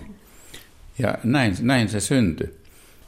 Mitä toi sitten toi uutta? Sanoit, että, niinku, että jotain uutta tarvittiin. No ei ollut tuommoista kasvia. Ei ollut mitään muuta kuin se hiilikassi. Siis tämmöinen ilman mitään. Se on ihan perus, peruskassi, joka avautuu ylöspäin. Ja... Joo, ihan peruskassi, joka tuli Amerikasta, tämä hiilikassi. Se nimi oli ihan hiilikassi. Ja minä tein sitten siihen sen läpän, koska sillä taas oli se tausta, että minä menin Tukholman ostoksille ja laitoin sen laukun sinne tota etupenkin alle, kun silloin ei, joka tapauksessa sinne mä sen laitoin, niin se tyhjeni, kun kone lähti nousukiitoon, mm-hmm. niin mun laukun sisältö meni ympäri konetta. Mä tein, ei p eli tuohon on pakko saada läppä. Ja sitten me tehtiin, se oli nerokas ratkaisu, että me tehtiin läppä, joka menee niin kuin silloin, kun se on käytössä, niin se on roikkuu vaan siinä sisällä. Joo. Sitten kun sä haluat se sulkea, niin sä nostit ylös ja vedit vetskarin kiinni. Sä oot nähnyt sen laukun. Joo, okay. on. Ja se toimii hyvin ja se myy edelleenkin. Se on yksi näitä niin kuin leipä- ja voi tuotteita tehtaalle ja samoin kuin tämä olkalaukku on samanlainen. Et se on aika jännä, että nämä kaksi laukkua on niin kuin tavallaan ne vanhimmat tuotteet ja myöskin ne eniten myyvät tuotteet. Mutta sen ne syntyi niin kuin ihan siitä, että me luvattiin tehdä uusia laukkuja. Ja sitten minä tietysti menen peilin eteen, se minkälaisen laukun mä haluan. Ja kun mulla oli tämä arkkitehti A4 kokoinen tämä kalenteri, siihen aikaan oli tämä Sion kalenteri, tämä arkkitehtikalenteri oli tämmöinen A4 kokoinen. Ja sitten piti saada ne, niin se oli kaikki nämä kalenterit ja sitten tuli tämä arkkitehtilaukku, kun piti saada sitten vielä skissipaperit ja mittatikut, niin ne tehtiin tähän. Tämä oli sen takia suureni tämä koko.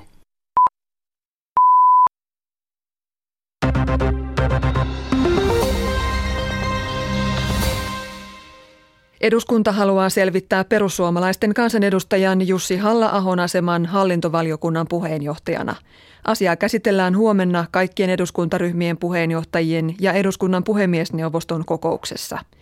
Syynä ovat Halla-ahon blogikirjoituksestaan saama sakkotuomio uskonrauhan rikkomisesta ja kiihottamisesta kansanryhmää vastaan sekä hänen omat arvionsa tuomiostaan – Halla-aho pitää saamaansa tuomiota epäoikeudenmukaisena ja vain muutaman ihmisen henkilökohtaisena tulkintana. SDPn eduskuntaryhmä pitää Halla-ahon lausuntoa oikeusjärjestelmän vähättelynä. Espanjalle ja sen pankeille kaavailun tukipaketin kaikki yksityiskohdat ovat edelleen hämärän peitossa, sanoo valtiovarainministeri Jutta Urpilainen. Hän kävi tänään selittämässä tilannetta eduskunnan suurelle valiokunnalle – Urpilaisen mukaan vielä on mahdotonta arvioida, kuinka suureksi Suomen osuus tukipaketista nousee. Tukisumma täsmentyy vasta, kun espanjalaisten pankkien kunto on arvioitu. Urpilainen sanoo, että Espanjan ongelmat uhkaavat vakavasti myös Suomen taloutta.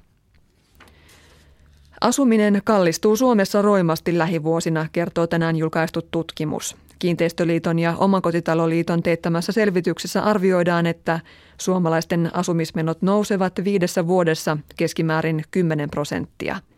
Arvion mukaan viiden vuoden kuluttua omistusasuminen pääkaupunkiseudulla maksaa jopa kaksi kertaa enemmän kuin muissa keskuksissa. Syitä hintojen nousuun ovat muun muassa väestön keskittyminen kasvukeskuksiin, energian kallistuminen ja veromuutokset lainakorkojen vähennysoikeudessa. Paljastussivusto Wikileaksin perustaja Julian Assange yrittää yhä välttää luovutuksen Ruotsiin. Assange haluaa Britannian korkeimman oikeuden käsittelevän uudelleen päätöksen, jonka mukaan häntä voitaisiin luovuttaa Ruotsiin. Korkeimman oikeuden tuomarit harkitsevat Assangein pyyntöä. Korkein oikeus päätti viime kuun lopussa pitää voimassa alemman oikeusasteen päätöksen Assangein luovuttamisesta Ruotsiin, jossa häntä epäillään seksuaalirikoksista. Vielä säätietoja. Huomenna maan länsiosassa on enimmäkseen poutaista, muualla tulee sadekuuroja. Itärajalla voi sataa jatkuvamminkin. Huomispäivän ylin lämpötila on 17-22 astetta, Pohjois-Suomessa 12-18 ja Pohjois-Lapissa 7-12 astetta. Metsäpalovaroitus on voimassa Uudenmaan maakunnassa.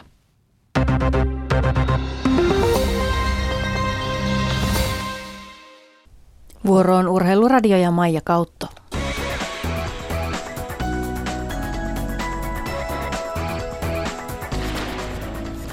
Jalkapallon EM-turnaus jatkuu tänään toisen kierroksen otteluilla. Ensin kohtaavat A-lohkossa perää pitävät Kreikka ja Tsekki. Juuri alkaneen, puoli, äh, juuri alkaneen pelin ensimmäinen puoliaika näkyy TV1 ja toinen puoliaika TV2. Näin Yle Urheilun asiantuntijat Juha Reini ja Erkka Lehtola arvioivat A-lohkon kamppailuja Lasse Sipilän johdolla. No joo, Kreikka on hyvin pitkälti pärjännyt, pärjännyt nykyään hyvin, hyvin puolustavalla organisoitulla porukalla – tekee töitä molempiin suuntiin. Ja, ja mulla oli oikeastaan aika yllätys se, että kuinka, kuinka kovalla sykkeellä he nousi vielä Puolaa vastaan 1-0 tappiosta tasoihin. Ja, ja, ja toisaalta Tsekki oli alussa Venäjää vastaan aivan liekeissä ja yhtäkkiä hyyti täysin täysin sitten, että et, et siinä pelissä on, on niin paljon panosta molemmilla. Mä luulen, että Tsekki saattaa pitää palloa, yrittää löytää niitä rakoja sieltä, sieltä Kreikan, Kreikan puolustuksesta, mut, ja Kreikan loukkaus taas tärkeä jätkä, että kyllä se niin tiukkaa tulee heidänkin tekemään, mutta tiukkaa vääntöä se jatkuu tuossa lohkossa edelleenkin. Erkka Venäjä vakuutti ainakin tuloksen perusteella avauspelissään. Onko samaa luvassa No Venäjä oli ajoittain unelias, mutta näytti huippuvaarallisuutensa nimenomaan siellä hyökkäys kolmanneksella ja teki, teki näyttäviä, näyttäviä osumia ja, ja on niin kuin sanottu yksi tämän turnauksen suosikeista tätä kautta. Voittamalla peli on oikeastaan käytännössä varmasti jatkossa ja voitto on varmasti tavoitteena ja, ja silloin he pystyy viimeisellä kerroksella lähtemään miettimään vähän tarkemmin peluttamisia ja muita. Puola joukkue voi sanoa, että hölmöili itse avausmaatsensa kolmen pinnan suorituksesta yhteen pinnaan. Yksi johto, mies ylivoima ja sitten antoi täysin avoimet Kreikalle ja, ja tota, ei ole oikeastaan varaa, varaa tuota hävitä. Ja Tsekki sai tuohon otteluun unelma-alun ja on siirtynyt siinä Kreikka, Kreikkaa vastaan 1-0 johtoon. Illain myöhäisottelussa vastakkain ovat kisojen toinen isäntämaa Puola ja turnauksen voitolla avannut Venäjä. Ottelua voi seurata TV2. Ottelu alkaa kello 21.45. TVn lisäksi ottelut näkyvät suorana Yle Areenasta. Miesten superpesiskausi jatkuu tänään kahdella ottelulla. Ottelussa selvitellään sarjan häntäpään paremmuutta. Vastakkain asettuvat toiseksi viimeisenä oleva Alajärvi ja viimeisenä majaileva Seinäjoki. Toisessa ottelussa kohtaavat neljänneksi viimeisenä oleva Jyväskylä ja sen perässä sarjataulukossa oleva Kankaan pää.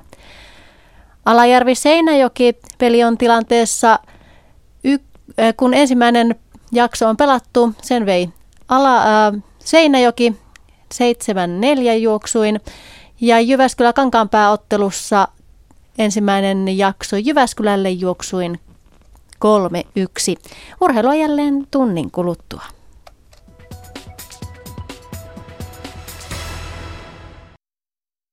Voit osallistua lähetykseen soittamalla numeroon 0203 17600 tai lähettämällä tekstiviestin, jonka alkuun kirjoitat RS välilyönti teemailta välilyönti oma kysymyksesi.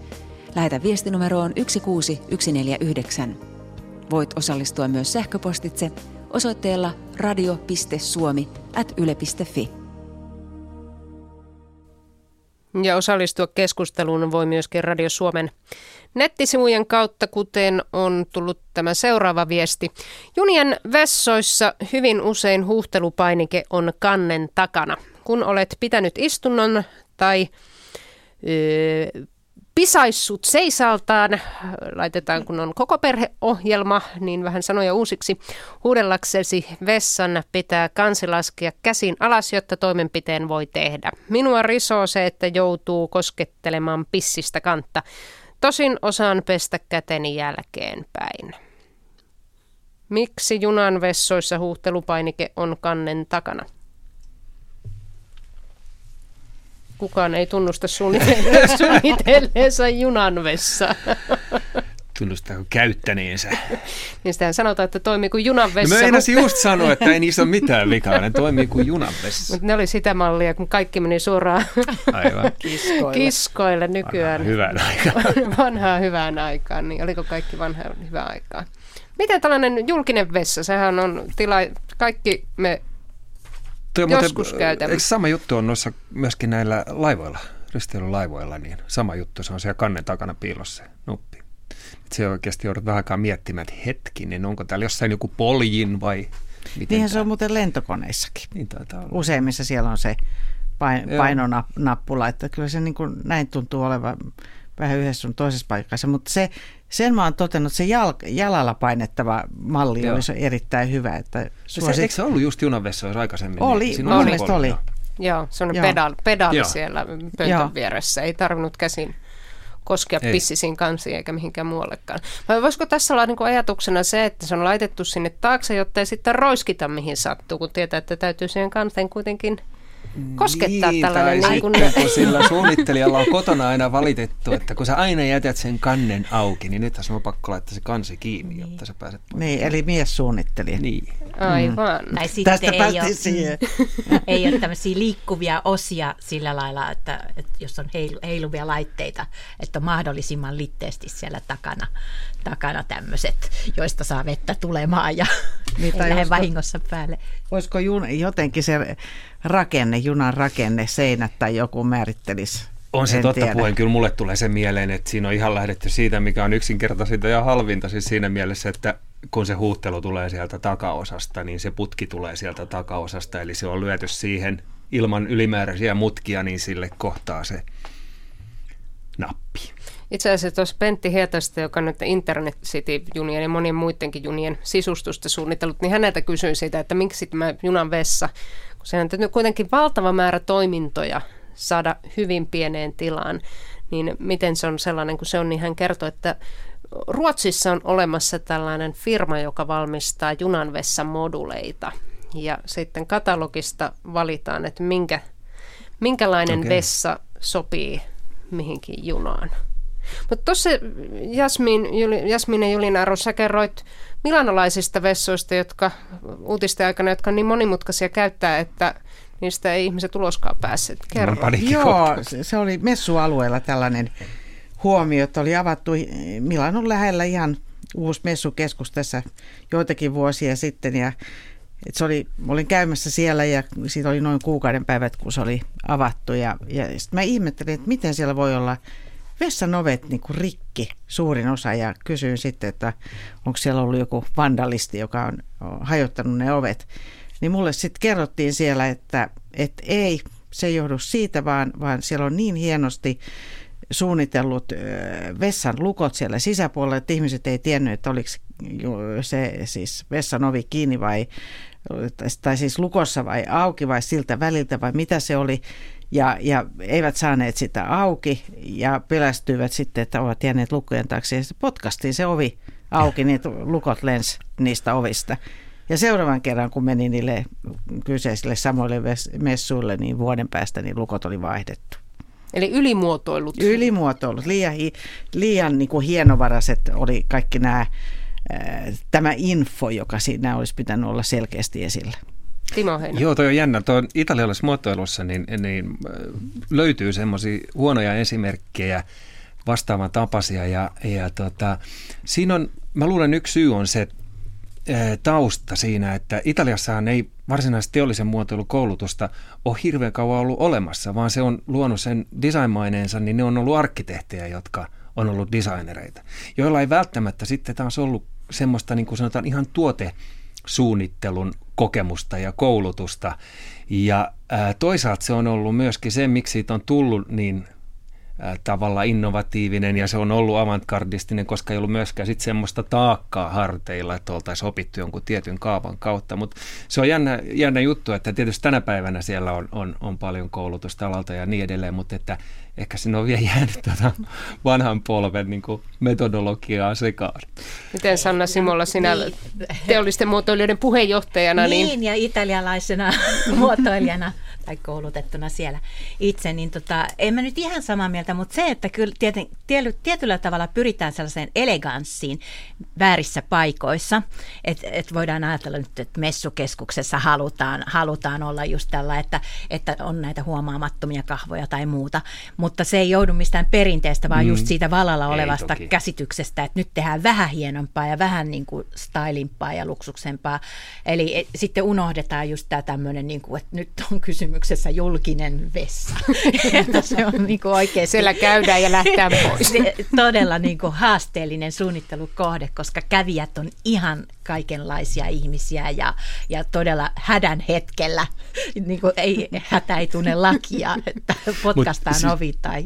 Ei se, ei se, se sanotaan tämä, mikä niin kuin vanha klisee, että meillä ajatellaan paljon sitä toiminnallisuutta. Kyllä se on ihan totta, että kyllä niin kuin meillä, meillä tai Pohjoismaissa niin korostuu se toiminnallisuus enemmän. Et itsekin Italiassa opiskelleena niin huomasin sen siellä jo opiskeluaikoina, että, mm, että siellä ehkä enemmän saa valtaa just se esteettinen puhtaus ja semmoinen kuin, niin kuin herkemmin kuin, kun taas, että se toiminnallisuus olisi niin tärkeässä roolissa. Mutta jos nyt aletaan näitä kahta niin. Muotoilumaata vertaamaan, niin täytyy itsekin tuossa Roomassa äh, häämatkalla viime kuun, noin kuukausi sitten olleena, niin mietin myöskin julkisissa vessoissa. Sitä, että mistä ihmeestä tulee sitten meidän suomalaisten tämä teknologiaintoisuus, koska kukaanhan ei tosiaan halua käsin kosketella vessassa kaikkein mahdollisiin paikkoihin, kuten esimerkiksi hanaan. No meillä Suomessa tehdään näitä kosketusvapaita hanoja, jossa on se elektroninen silmä, ja sitten se vaatii energiaa, sillä on patterit sisällä ja näin päin pois, jotta sitten elektronisesti saadaan se hienosti monimutkaisilla teknisillä laitteilla vesi tulemaan, että voidaan pestä kädet. Sen sijaan italialainen on laittanut siihen lavuarin alapuolelle semmoisen pedaalin, jota painetaan jalalla. Vesi tulee ihan takuu varmasti ja uskon, että myöskin tällainen huoltovarmuus näissä mm jalalla painettavissa Mekaanisemmissa. mekaanisissa versioissa on huomattavasti parempi kuin mitä näissä teknologisissa. Eli annetaan se vessojen, junavessojen suunnittelukin italialaisille laittaa se polkimen takaisin. Mahdollisesti näin. Mm. Niin, mutta miksei ne ole tehneet sitä jo Pendolinon? Niin, niin, ja toisaalta mm. sitten, miksei suomalainen ole lähtenyt kokeilemaan laittamaan sitä elektronista tunnistinta sinne nupin paikalle myöskin siihen pönttöön. Nyt kun ollaan puhuttu junanvessoista, niin puhutaan sitten toisesta julkisesta laitteesta, liikuntalaitte- liikkumislaitteesta. Harri, tuot keskusteluun lempi, monien lempiaiheen, eli lentokoneet. Kerro. No niin, hyvää iltaa ihmiset. Joo, totta. On tähän ikään jo muutaman kerran päässyt jopa lentämäänkin ja olen aina ihmetellyt sitten näitä lentokoneessa niin sanottua sitä henkilökohtaista pöytää, joka tulee siitä vasta, vastapuolella istuvan ihmisen selkänojasta. Ja kun niitä on todella monenlaisia, että on joskus miettinyt, että kun tietysti kun nyt mennään tätä aikaa, että lentoyhtiöiden pitää niin kuin tiivistää vaan tätä penkkiriviä ja sitten jostain kumman syystä ihmiset isonee, niin sitähän tulee aivan mahdoton yhtälö. Eli sitä designia ja muotoilua ehkä tehdään siinä ruokapakissa, mutta siinä mun mielestä siinä pöydässä ei ole sellaisia tehty ollenkaan, että siinä voisi olla esimerkiksi tällaisia juomakuppien renkaita, ja, jotka tulee jostain kumman paikasta, tai että se pöytä olisi vähän taitettava tai vastaava, että ketkäs pölkkypäät näitä suunnittelee? No niin, löytyykö syyllisiä pölkkypäitä tämän pöydän ympäriltä? En mä tiedä, mä oon ainakin itse tarjoutunut joskus suunnittelevaan, mutta ei ollut ihan pöydästä se, mutta just näistä tarjottimista niiden kupeista. Mutta mä luulen, että siinä on vähän sama sävel kuin mikä tässä pöytähommassakin, eli mulle sanottiin, että ei, ei me haluta niihin mitään panostaa. Päinvastoin me haluttaisiin, että se kaikki tavara olisi semmoista, että sen saa heittää roskiin sen yhden käyttökerran jälkeen.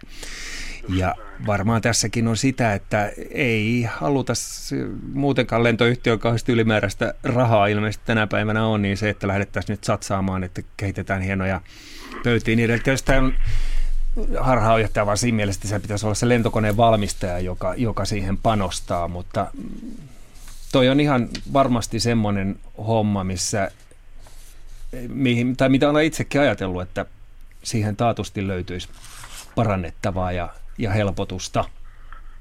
Joo, sillä tavalla vielä mietin, kun teillä on siellä Sanna Simola, ymmärsinkö oikein, Joo. joka on puhunut näkövammaisten ihmisten asioista. Ja itsekin sellaisena siihen on tavallaan niin kuin törmännyt, että kun sokkomiehenä sinne kätestyönnät, niin aina tapahtuu katastrofi jommalla kummalla puolella. Ja meillä on kuitenkin se, että esimerkiksi meillä Suomessa niin tämmöinen ikärappeuma tulee olemaan semmoinen niin tulevaisuuden juttu, joka vie tuon tarkan näön siitä ja sitten se käsi, silmä, koordinaatio ei tavallaan niin kuin toimi niin ehkä ne lentoyhtiöt sitten jatkossa tulee miettimään tätä, koska tota se porukka on todennäköisesti se, joka myös lentää. Mutta toisaalta tässähän on kyllä sekin, että nythän alkaa olla sillä tavalla, että lentoyhtiöt ei kohta minkäänlaista ruokaa edes tarjoa siellä. Että, ja jos ihmiset vielä paksunee, niin ehkä se on hyvä asia. Kohta mennään seisomaan paikalle. Karja vaunuihin kaikki.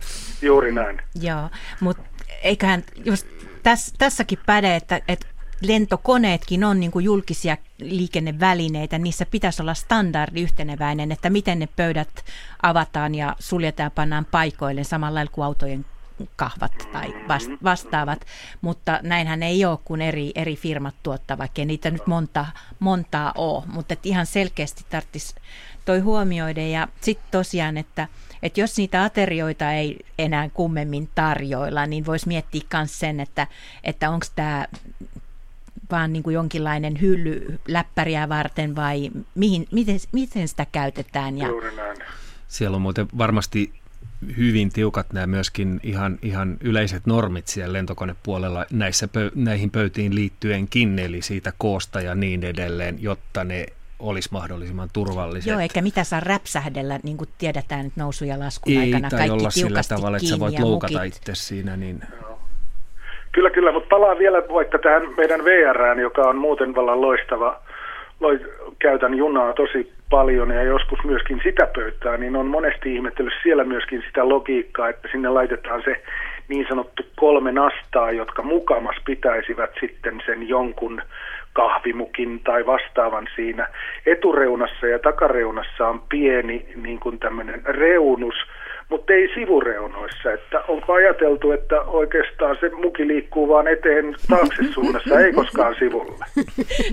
Joku ei ole ajatellut ollenkaan, että muki liikkuisi. Ajateltu vain noita junien huimia no, lähtökiihdytyksiä ja jarrutuksia. Juuri se, ja jos pendoliinossa ollaan, niin sehän muki tekee koko ajan ympyrää. Aivan. Ja tuossa, tota, kun just puhuttiin, että kun joka paikkaan ängetään sitä kaksoisinjektiota ja laitetaan tuommoista tahmeampaa ää, muovia toisen perusmuovijoukkoon, niin miksei sitten noissa ole. Tai mä vielä katselen tästä tätä hammasarjaa tuossa pöydällä, jossa tosiaan on tuommoinen, joka on tavallaan luiston esto materiaali itsessään, niin, niin kasku ei sitä ole sitten ke, ke, keksitty tuolla käyttää, missä siitä olisi todellakin hyötyä. Hienoja vastauksia. Oli mukavaa, että pääsin murisemaan. Kiitos, Kiitos. Harri, että tulit murisemaan. Kiitos.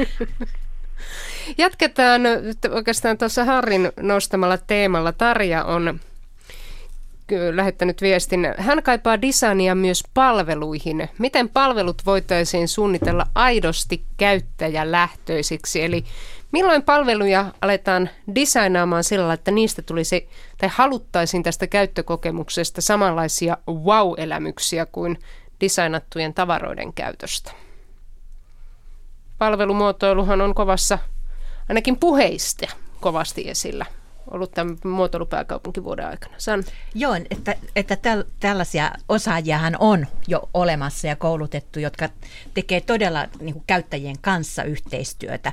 Mutta se, että onko tilaajissa äh, henki, henkilöitä, jotka niin kuin osaa käyttää tätä, tätä resurssia hyödykseen ja satsata siihen, että todella, todella tutkitaan tarkkaan. Mä sanoisin, että isot firmat kyllä niin kuin voisi jo tähän, tähän vähän satsata, niin kuin edellä mainittu VR nyt ainakin, että koko, koko kansa matkustaa samalla firmalla ja, ja tota, silloin, silloin niin kuin se palvelun voisi tutkia ihan käyttäjäkokeilujen tutkimusten kautta. Jassu Julin. Joo, sen verran sanoisin tähän tuolla Aalto-yliopiston Taikissa tai Artsissa, niin kuin se nykyään on, niin siellähän on tällainen koulutusohjelma palvelumuotoilusta ja, ja, ja, ja sitten voin ylpeänä sanoa sen, että omalla alallani täällä, täällä vaatetussuunnittelussa, niin se on yleisesti todettu, että se on niin kuin tästä tässä teollisen muotoilun, muotoilun kentässä niin parhaiten suunniteltu, että se on jo toimiva Eli kokonaisuus. Kerro miten, se, eli tarkoittaa sitä, että tuotteen reitti sieltä suunnittelijan pöydältä kuluttajalle niin on hyvin sel- selkeästi reititetty ja opastettu. Et, et siellä niin kuin, eksymisen mahdollisuutta tietysti on, mutta, mutta tuota, noin yleisesti ottaen se on hyvin, hyvin reititetty, hyvin, hyvin hoidettu. Toisaalta tuntuu, että meillähän yhä enemmän siirretään palveluita. Tässä nyt Sanna reilu tunti sitten nosti tämän huonosti toimivan verkkopankin, eli sen sijaan, että panostettaisiin siihen palveluun, niin sen sijaan lykätään itsepalvelua. itsepalveluun aika monessa paikassa. Palveluahan meille ei tarvitse nykyään saada. Ja sanotaan, että Euroopan oikeastaan melkein kaikissa maissa yli 70 prosenttia elinkeinoelämästä perustuu nykyään palveluihin. Eli se on se alue, missä muotoilua eniten tarvitaan ja missä on eniten työpaikkoja myöskin kehittämiselle ja siis bisneksen mahdollisuuksia niille, jotka nyt ei ole muotoilijoita, vaan ihan tota, yrittäjiä muuten. Tuleeko tässä sitten se ongelma, että kun muotoilu lähtökohtaisestikin on aika hankala laittaa sinne viivan alle, että paljonko tämä meidän muotoilupanos nyt sitten tuotti taloudellista voimaa, voittoa yritykselle, niin sitten tämmöinen palvelumuotoiluun satsaaminen on vielä abstraktimpi asia. Mä luulen, että tässä on juuri se, se ongelma esimerkiksi tällä hetkellä, että ei oikein tiedetä, mitä se on. Ja siinä vaadittaisiin meikäläisiltä niin kuin selkeämpää sanaa, jotta tavallinen kuluttajakin ymmärtäisi, mistä on kysymys. Mutta toisaalta myöskin olen huomannut semmoisen ilmiön ja ihan terveellisen, että kun puhutaan tästä itsepalvelusta, niin olen kuullut ilmaisuja, että olen päättänyt olla palvelematta itseäni hyvin tänään, että en viitsi, taikka en ole töissä täällä, että ihmiset on kyllästyneet siihen, että ne joutuu tekemään erilaisten yhtiöiden, yritysten töitä itse. Että se yritys, jonka palveluita ostetaan rahalla, ei vaivaudu enää mihinkään. Että se on niin kuin yksi kohta myöskin. Eli tässä voisi yritykset alkaa haalia itselleen asiakkaita käyttäjiä sillä keinolla, että panostaisivat siihen palveluun, jolloin ihmisten ei tarvitsisi tehdä sitä itse. Otetaan puhelu Seija. Millaista muotoilua kaipaisit? Halo? Olet Seija suorassa lähetyksessä ei kuulu täällä. Kuunnellaan tässä kohdassa sitten, tuossa sanoin aikaisemmin, että viime tunnilla, että puhutaan näistä innovaatioiden siirtämisestä siirtämisestä tuota, paikasta toiseen. Yksi tämän kesän Arjen Design-aiheesta itse asiassa Radio Suomessa muistaakseni ensi lauantaina tuossa puolen päivän jälkeen käydään Järvenpäässä Rocklan tehtailla, eli Rockla on tällainen trukkivalmistaja – Valmistaja suunnittelevat myöskin Mitsubisin ja Caterpillarin trukit täällä Suomessa, kun Mitsubishi osti Rocklan osakepääoman jokunen vuosi sitten. Ja näin teollisen muotoilun päällikkö Kero Uusitalo kertoi heidän matalakeräjän ratin suunnittelusta. Meillä on tällainen Formula 1-ratti, sanovat meillä sisäisesti, sisäisesti tätä. Eli tämä on matalakeräilijä, jota ohjataan tämmöisellä modernilla ratilla. Tässä on ihan selviä viitteitä niin PlayStation-maailmasta otettu. Minkä takia tämä on tämän näköinen, niin tämän käyttäjäkunnasta on, sanotaanko noin puolet on niin tuota opiskelijoita. Eli tämä on hyvin kausiluontoista duunia, mitä tällä tehdään. Ja, ja tähän on niin kuin nuoren käyttäjän helppo niin kuin lähteä ajamaan tällä ja omaksua tämä. Tämä on, on niin kuin sitä, mitä he muutenkin tekevät. Yksi, miten, niin kuin, mikä on niin kuin muotoilun tehtävän, tehtävänä myös, myös on niin kuin herättää mielenkiintoa. Jos voidaan tuoda käyttäjälle tuttuja elementtejä jostain muualta, niin, niin käyttäjä pystyy omaksumaan helpommin asioita. Silloin kun on, on tuttu esimerkiksi, jos tulee opiskelumaailmassa tämmöisen niin kuin trukin kyytiin, jos tässä ei olisi mitään tuttua tavallaan, niin voi olla, että niin, niin se omaksuttavuustaso olisi sitten huono. Ekana me käytiin käyttäjillä ja katsottiin, että mitä ne tekee. tekee. Sitten me tehtiin protoja.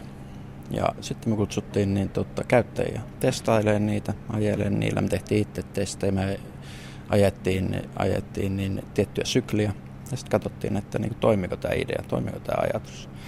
Ja, ja sitten mentiin eteenpäin, tehtiin niin äh, lähemmäs sarjatuotantoa oleva versio. Ja sitä tehtiin uudestaan, tehtiin pieniä muutoksia ja sitten niin, tota, ruvettiin painaa näitä käytännössä, että se lähti tuotantoon. Mun mielestä hirveän herkullinen tämä, että havaitaan, että puolet käyttäjistä ovat opiskelijoita. No mitä opiskelijat tekevät? No nehän pelaavat PlayStationia ja laitetaan trukkiin PlayStation-ratti, että siitä on turvallinen. Se on nerokasta. Mun amerikkalainen kollega sanoi joskus, että, että heillä on Amerikassa niin hyvät hävittäjälentäjät, koska Amerikassa pelataan niin paljon pleikkaa. Mä sanoin hänelle, että mä luulen, että Euroopassakin pelataan paljon pleikkaa, mutta teidän lentäjillä on koulutustunteja kolme kertaa niin paljon kuin eurooppalaisilla. Sekin saattaa vaikuttaa. Kuinka paljon muotoilussa on sitten, hyvässä muotoilussa teidän mielestä kyse siitä, että tutkitaan sitä, että mitä ne ihmiset tekee ja sitten yhdistellään tällaisia esimerkiksi trukkia ja PlayStationia? Ihan älyttömän tärkeää on tietää, mitä ihmiset tekee, mit, miten ne toimii, miten, mitä niiden päässä liikkuu. Eli, eli tässä on semmoista observointia kanssa rock, Rocklalla ja sitten on taju, tajunneet sen, että kuinka merkittävää on, että ketkä sitä trukkia käyttää oikeasti. Että ei vaan niin mietitä jotain käden sijoja noin muuten vaan ja käden mittasuhteita tai jotain sellaista, mitä ehkä 70-luvulla tehtiin, kun suunniteltiin. Yes. Joo, tällä vaatetuspuolella myöskin niin kuin samanlaisia, samanlaiset asiat pätee. Pitää tietää, minkä, minkä sorttisia ihmisiä johonkin työtehtäviin esimerkiksi on tulossa ja, ja etsitään. Ja mä olen itsekin ollut tekemässä semmoista projektia, jossa tota, nuoria miehiä haluttiin kyseisiin töihin ja, ja nämä, tämän suomalaisen ison firman työvaatteet piti suunnitella niin kuin vähän tämmöisen niin kuin lautahemmo meidinkiin, hakea sieltä siitä maailmasta niin kuin ulkonäköä ja ideoita, mutta tietysti olla niin kuin toimivat myöskin. No, lautahemojen vaatteetkin on kyllä toimivia ei sinänsä. Haluan tähän sun väliin tuossa, kun nostit ja Jassu esiin tällaista, että mitä, mitä yhdistellä vaatepuolelta, niin yksi tämän kesän tuotteista myöskin VRn uudet, Arin Designia tuotteista on VRn uudet virka-asut, joihin vaatetusalan muotoilija Kersimari Kärkkänen haki sitten sieltä urheilupuolelta myöskin niin tuota, inspiraatiota. Tässä kun Kirsimari Kärkkänen katsotaan, sulla on rekissä näitä asuja, niin nämä on aika sporttisia osittain, niin kuin tässäkin tällainen Joo. En, Enstex-tyyppinen kangas. Joo, tai tämä on ihan tämmöinen niin kuin tuulelta suojaava, sateelta suojaava, hengittävä sporttimateriaali, mitä tähän näihin päällitakkeihin on valittu. Ja, ja tämä on mun mielestä vaan sitten sitä, sitä nykyaikaa, että tuodaan, tuodaan uuse, uudenlaisia ratkaisuja myös virkavaatepuolelle, että, että saadaan lisää toiminnallisuutta myös materiaalien kautta. Sarkatakissa talven hankien keskellä olisi hieman selkämärkänä. Niin, se ei ehkä ihan tätä päivää ole.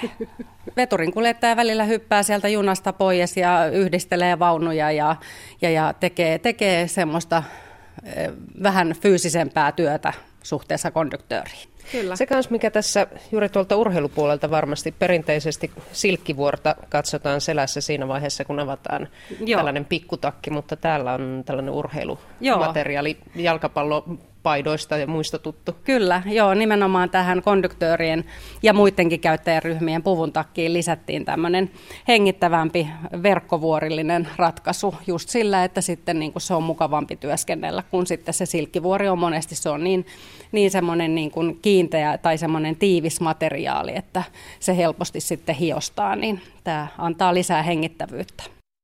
Kuinka paljon Jassu tuota urheilupuolelta olet huomannut, että tulee tähän muuhun tosi paljon.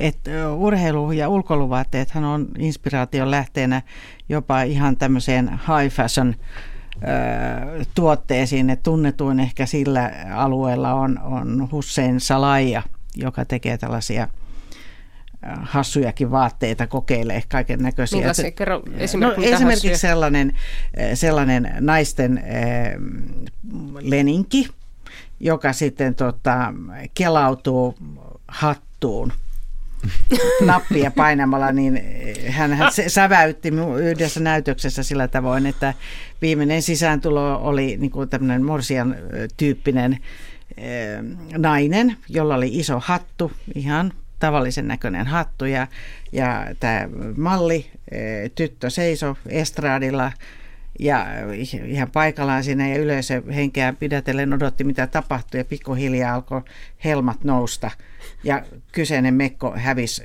tämän mallitytön hattuun. Et loppujen lopulta hän oli ihan nakkarina siellä, siellä catwalkilla ja, ja, ja tota, hattu päässä.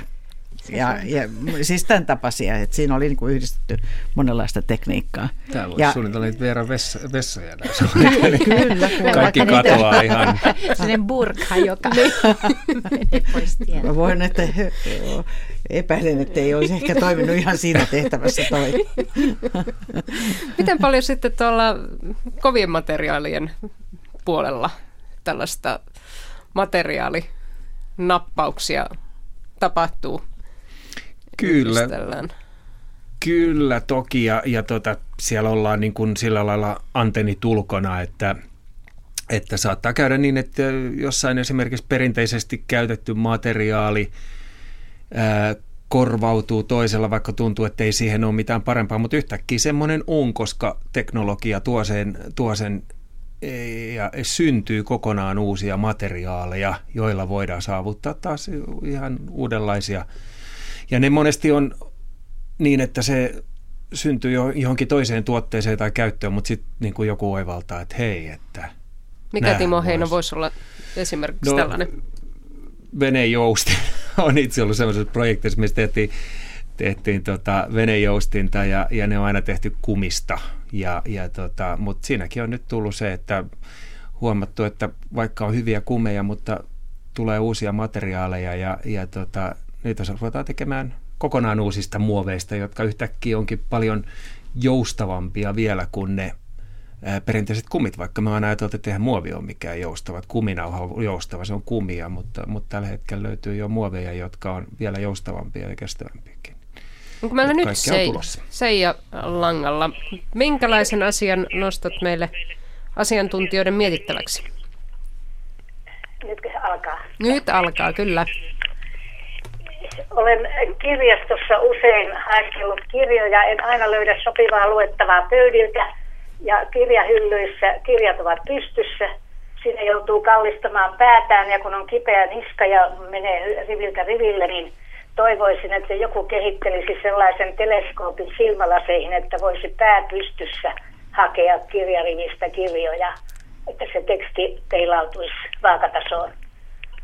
Tämä oli toivomukseni.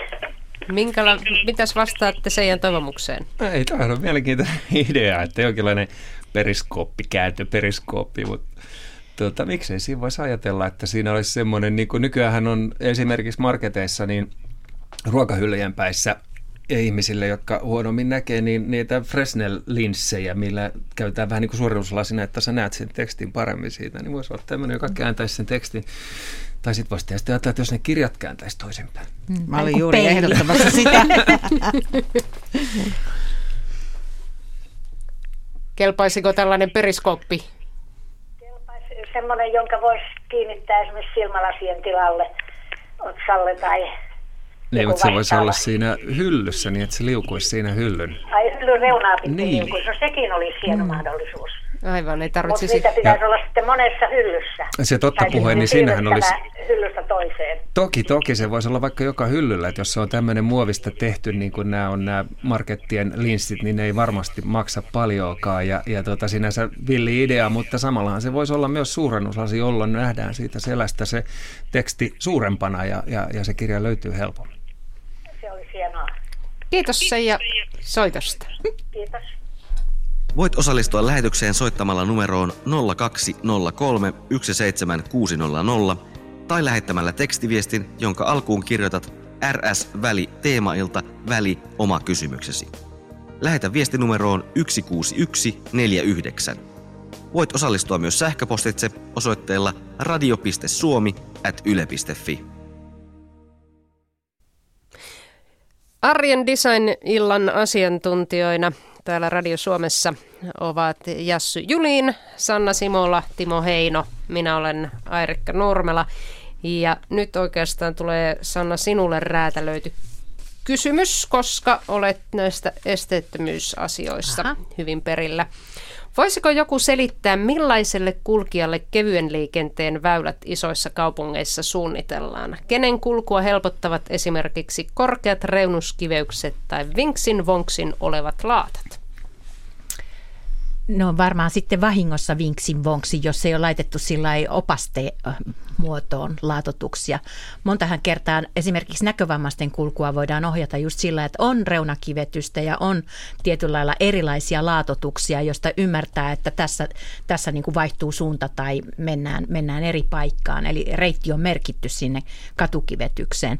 Mutta sitten jos ei ole huomioitu erikseen, erikseen nyt sitten vaikka pyörätuolilla liikkujia, että olisi tehty näitä loivennuksia ja ramppeja, niin, niin se ei ole varmaan niin kuin tarkoitus ajatus. Tämä on hidasta työtä, mitä ollaan, ollaan tehty esimerkiksi Helsingissä nyt kymmenen vuotta, että, että saataisiin kaikki, kaikki tota, väylät esteettömiksi. Mä itse vaan huomasin tässä vähän aikaa sitten sellaisen hassun asian, että oltiin liikenteessä yhden sähköpyörätuolin ihmisen kanssa. Tehtiin pieni koeajo matalalattia raitiovaunuille ja oltiin menossa Suomenlinnaan ja päästiin, päästiin niin kuin Mukulakivet ja Suomenlinnan korkeille paikoillekin, mutta sitten kun sillä oli helpompi liikkua pyörätuolilla tuolla pyöräkaistalla, jos on sileä asfaltti, niin vastaan tuleva pyöräilijä motkotti, että ei tämä ole, tämä on pyöräilijä pois tästä. Että siinä mielessä voitaisiin sitä merkintää vielä tehostaa, että että poistetaan siitä polkupyörän kuva ja laitetaan pelkkä pyörä. Aivan.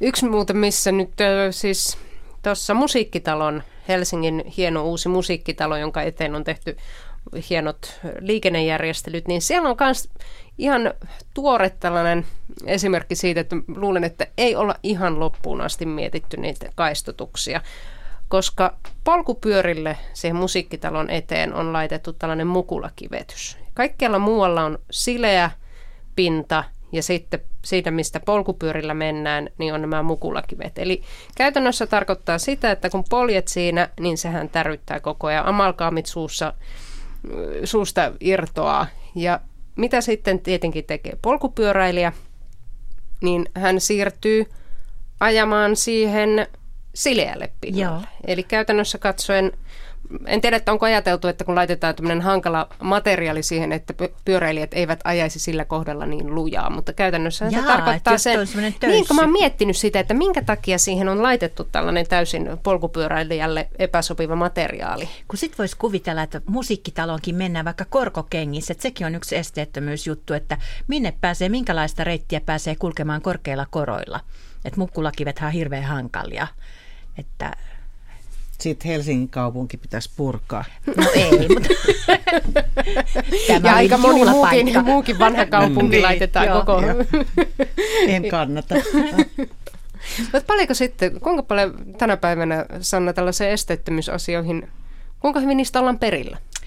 Aika hyvin ollaan perillä ja, ja on erikoistuneita ihmisiä, ihmisiä töissä ja ja tarjo, tarjolla, mutta se on aina resurssointikysymys. Eli julkishallinnon on pakko ottaa kantaa ja selvittää, selvittää asiat, että kaupungeissa ja julkisissa paikoissa voi asioida. Mutta mut sitten on tietenkin paljon semmoisia asioita, joita ihmiset ei niinku vielä tota, varmastikaan ratkonut niinku yhteispelissä eri toimijoiden kanssa.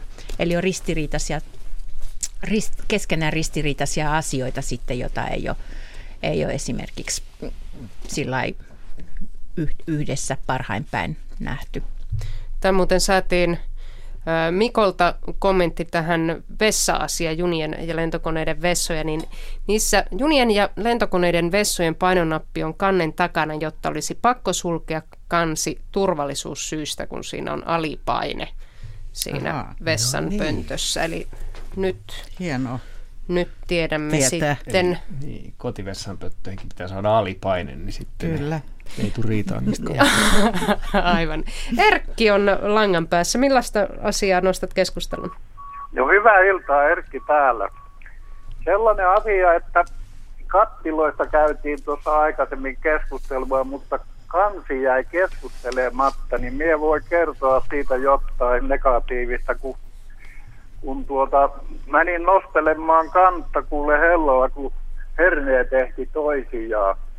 Oli lasinen kans ja se mulikka nosti, niin se liukattu kädessä ja ne lasit meni siihen hellolle, niin arvatkeepat sainko mie hella poliisilta moitteita siitä.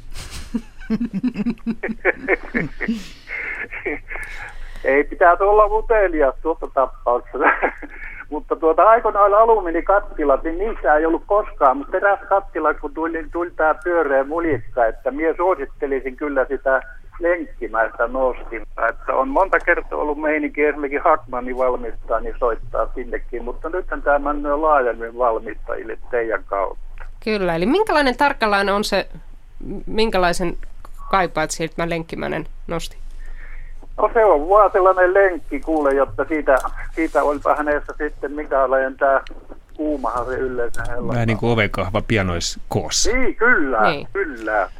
Ja tämä pyöreä pitäisi jättää mielestään pois, koska tällaisia, no, muillekin sattuu kuin minulle, mutta ilkiäkö niitä tuva esiin. Mitäs mieltä muotoilijat pöydän äärellä? No niin, kuunnellaan. Kyllä niitä jotain on tämmöisiä, jotka on tavallaan samalla valmistustekniikalla tehty, että se on muovinen ja tota, silti siinä on tämmöinen lenkki, mutta se on pikkasen hankalampi tehdä ja sittenhän tietysti jos ajattelet, että se olisi samalla lailla kuin näissä vanhoissa alumiinisissa kansissa, että se on niin kuin, ää, molemmista päistään niitattu tai ruuvattu, niin se on yllättäen taas kustannuskysymys. Siihen menee kaksi ruuvia ja kaksi kertaa niin paljon aikaa niiden ruuvien ruuvaamiseen tai niiden laittamiseen, niin se on helpompi vetästä sitten keskeltä yhdellä ruuvilla kiinni tämmöinen. Mutta tota, kyllähän niissä totta kai niin kuin ergonomia voitaisiin ajatella enemmän tommosissakin. Ja mä luulen, että tämäkin on, menee vähän siihen sektoriin myöskin, että kun enemmän ja enemmän on käyttäjiä, jotka todella niin kuin tarvitsee sen, jotta se käyttö olisi turvallista, niin tarvitsee sitä enemmän sitä ergonomia, niin pikkuhiljaa näin kiinnitetään enemmän huomiota, mutta kyllä monesti niin, niin ne tehdään nopeasti halpaa, myöskin halpaa valmistaa siinä mielessä, että se tulee äkkiä sieltä muotistulos ja niin edelleen. Eli, eli ajatellaan, että se on mahdollisimman kevyt muoviosa ja, ja jätetään vähän niin kuin puolitiehen. Mutta jos se on muovista, niin kuin minulle on käynyt sillä tavalla, että on pannut leivihuuniin, kuule muovinen, että nostin kattilassa, niin tuota, se muutti aika lailla muotoja se muovi. Mm. Joo, se ei, ei ole ihan leivin uuni ystävällinen tai sähköuunikaan. Sitten tullaan taas siihen, mitä tuossa puhuttiin aikaisemmin, että nyt on tullut nämä uudet materiaalit, jotka kestää sitä kuumuutta, niin ehkä meillä on vielä niin. kohta semmoisia niin kuin, silikoonimaisia, hyvin kädessä pysyviä nuppeja, jotka voi laittaa vaikka sinne uuniin niin, asti ja saattaa ja jopa ollakin.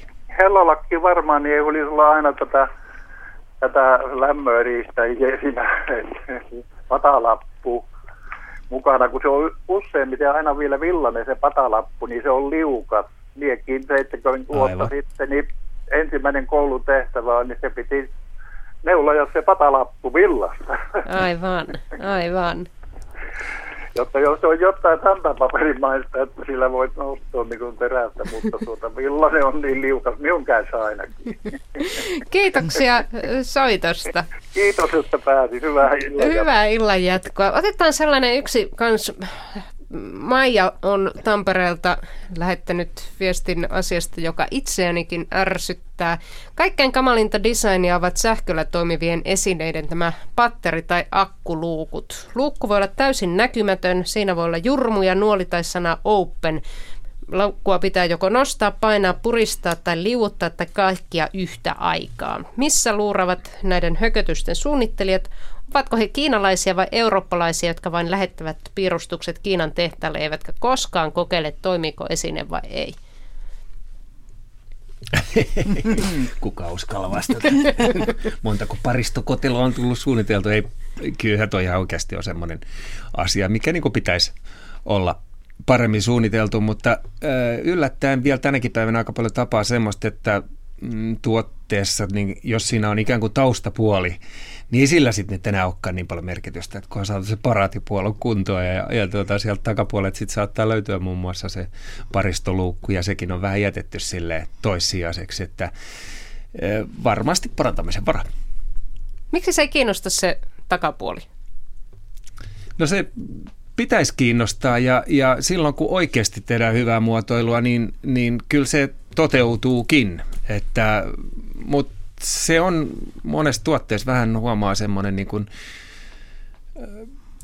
miten voisi sanoa, että jakaa, voisi jopa sanoa, että niin kuin hyvää ja huonoa muotoilua. Että jos mä mm. nyt katson tuossa, kun sinä Airikka istut sen näyttös edessä, niin ei se täältä takaa kovin prameen mm. näköinen toi näyttö Voisi ajatella, että se on mekaniikkasuunnittelun niin kuin jäljiltä tollai. Niin, ja just.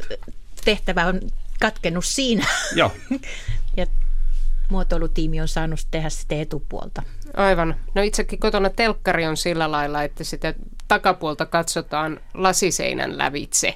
Mm. Ja kyllä se nyt joka Joo. kerta suunnilleen miettii, kun vieraita on tulossa, että mitähän ihmettä sitä nyt kehittäisi tuohon, että tuo johto sotku ja kaikki ne tosiaan hyvin tekniset takakannet, niin ne eivät näkyisi siitä. Mielestäni kouluaikoina oli y- yksi, yksi semmoinen ihan koulutehtävä, suunniteltiin telkkaria ja me lähdettiin siinä mun porukas ihan siitä liikkeelle, että tehdään se niin, että se on joka suunnasta yhtä hyvän näköinen. Se oli ihan hieno juttu. Nyt kun ollaan haukuttu kauheasti, niin otetaan sellainen puhelu, missä kehutaan. Bettiina, millaista kehua muotoilulle olisi tulossa? Äh, tiskiharja. Jonna nimeltään. En muista, koska on tullut markkinoille. Vanhin poika on 24V ja muistaakseni silloin jo olen käyttänyt Jonna Tiskiharjaa, jossa on täsmälleen oikea kulma, harjasten kulma on oikea, harjasten pyöreys on oikea. Eli se on ainoa, jolla on hyvä tiskata, koska mä tiskaan käsin kaiken. En käytä tiskinpesukonetta.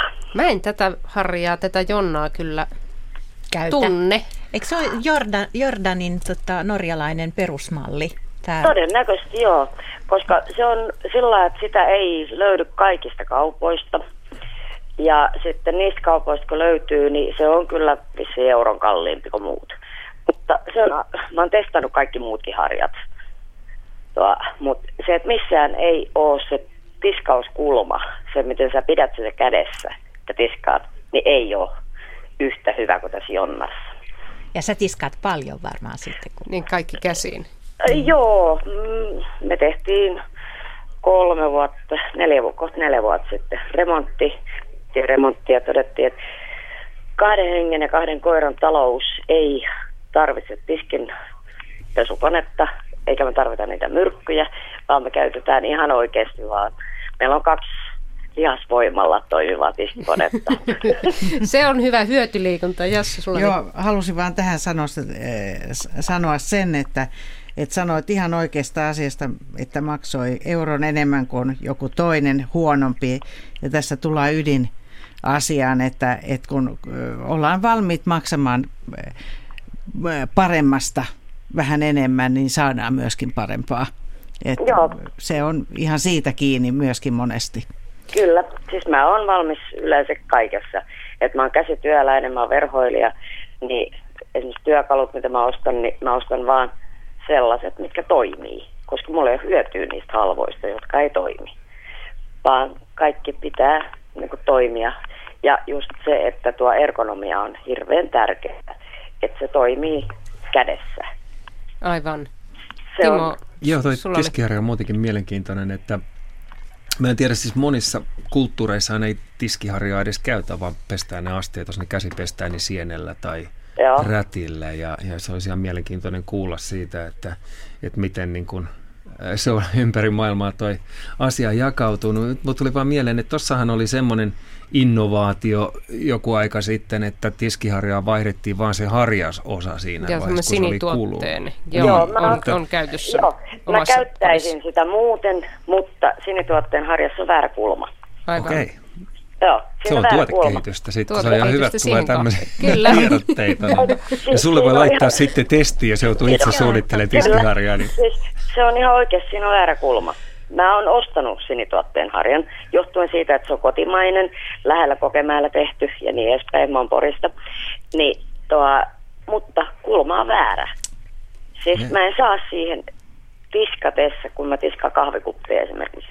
Ei tule oikein ote. Selvä. Kiitos Bettina soitosta. Nyt on Jassulle ihan täsmäkysymys. Meloja on soittajalle lähettänyt viestin, että mistä saa moottoripyörähousujen huokoista materiaalia? Minkä nimistä se on? Se voisi toimia Melojallakin. Äh, aha, se PEFFA-materiaali ilmeisesti on kysymyksessä. Äh, valitettavasti mä uskon, että sitä ei tavallisesta kangaskaupasta löydy. Mutta sitä saattaisi löytyä jostakin sisustuskaupasta, joku, joku sellainen, taikka vaikka niin kuin verhoja, niin kuin tässä just oli edellinen soittaja, niin, niin, niin tota, he, heidän varastoistaan saattaisi löytyä tämmöistä materiaalia, jota käytetään niin kuin tuolin päällisen ja, ja seuraavan kerroksen välissä eristeenä. Että jos sitten oikein tiukka paikka tulee, niin sitten puhelinsoitto mulle vaikka tuonne rukan numeroihin, niin kaivetaan sitä jostakin. Aivan. Tota, mä haluaisin tähän loppuun teidän kanssa hieman keskustella siitä, kun meidän, Suomessa meitä pidetään muotoilumaana. Ja sellainen ajatus, mä uskon, että suurimmalla osalla suomalaisista on, että suomalainen muotoilu tunnetaan maailmalla. Niin mikä on teidän näkemys? Tunnetaanko suomalainen muotoilu miten hyvin? No mä ainakin huomasin silloin aikana Italiassa asuessa ja, ja Englannissa asuessa, että, että ikään kuin tunnetaan, että ne aina sanoo, oo, mitä sä oot lähtenyt niin tänne ulkomaille opiskelemaan sieltä niin mahtavasta muotoilumaasta, mutta sitten kun keskustellaan pidemmällä, niin se kaikki perustuu niin kuin johonkin vanhoihin tekijöihin ja juttuihin, että sitten ne rupeaa puhumaan niin kuin Alvar Aallosta ja niin edelleen, että, ää, että, että jollain tavalla sitten taas, mä muistan esimerkiksi, kun oli tämä, oliko se nesteaikoina järjestetään muotoilu Forma Finlandia. Forma Finlandia, niin se oli niin kuin, ä, tosi lottovoitto niin kuin suomalaiselle muotoilu, muotoilulle niin kuin, ja, ja tälle kuviolle. Että se herätti ihan valtavasti ulkomailla huomiota nimenomaan nuorien opiskelijoiden ja, ja muotoilu, nuoria muotoilijoiden keskuudessa ja sitä arvostettiin todella paljon, mutta sitten tuli nämä lama-ajat ja niin edelleen, niin, niin tämä jäi, jäi valitettavasti, että mutta sulla on varmaan vielä enemmän tuolta kentältä tämän päivän kokemusta. Joo, ja on pakko sanoa, että, että paljon, paljon me ollaan siis velkaa just näille maestrojen maineille, että, mitä on, että kuinka hyvin Alvar tunnetaan maailmalla, maailmalla ja sitten meidän, meidän 50-luvun Triennale voittajat ja koko, koko tämä perintö. Ja si, silloin aikoinaan, kun kun itse, itse tota veit tuliaisia maailmalle tai muuta, niin kyllä ihmiset sillä Marimekosta eniten, eniten innostu, että muu tämmöinen niin astiaosasto ei sillä kova, kovinkaan kohauttanut. Mutta, Mikä siinä Marimekossa? varmasti just se, että se oli niin kuin suoraan, tota, voisiko sanoa, että sovellettua taidetta. Eli taidetta ihmisen niin kuin, tämmöistä ekspressiokankaalla. Eli tämä raikkaus, värikkyys, luontevuus, mikä, mikä niissä, niissä niin kuin parhaissa tekstiileissä on ollut. Ja sitten tietenkin, jos on niin kuin koko, kokonaisia kankaita, niin materiaalin tuntu on kanssa, siitä on tunte, niin kuin pystynyt tunnistamaan, että se on laadukasta. Aivan. Eli, Entä Jassu? No mun kokemukseni on kyllä myöskin Marimekosta sisustuspuolella niin juuri se, että tämä raikkaus ja tämän kaltainen asia niin, niin tota, viehättää ja tunnetaan.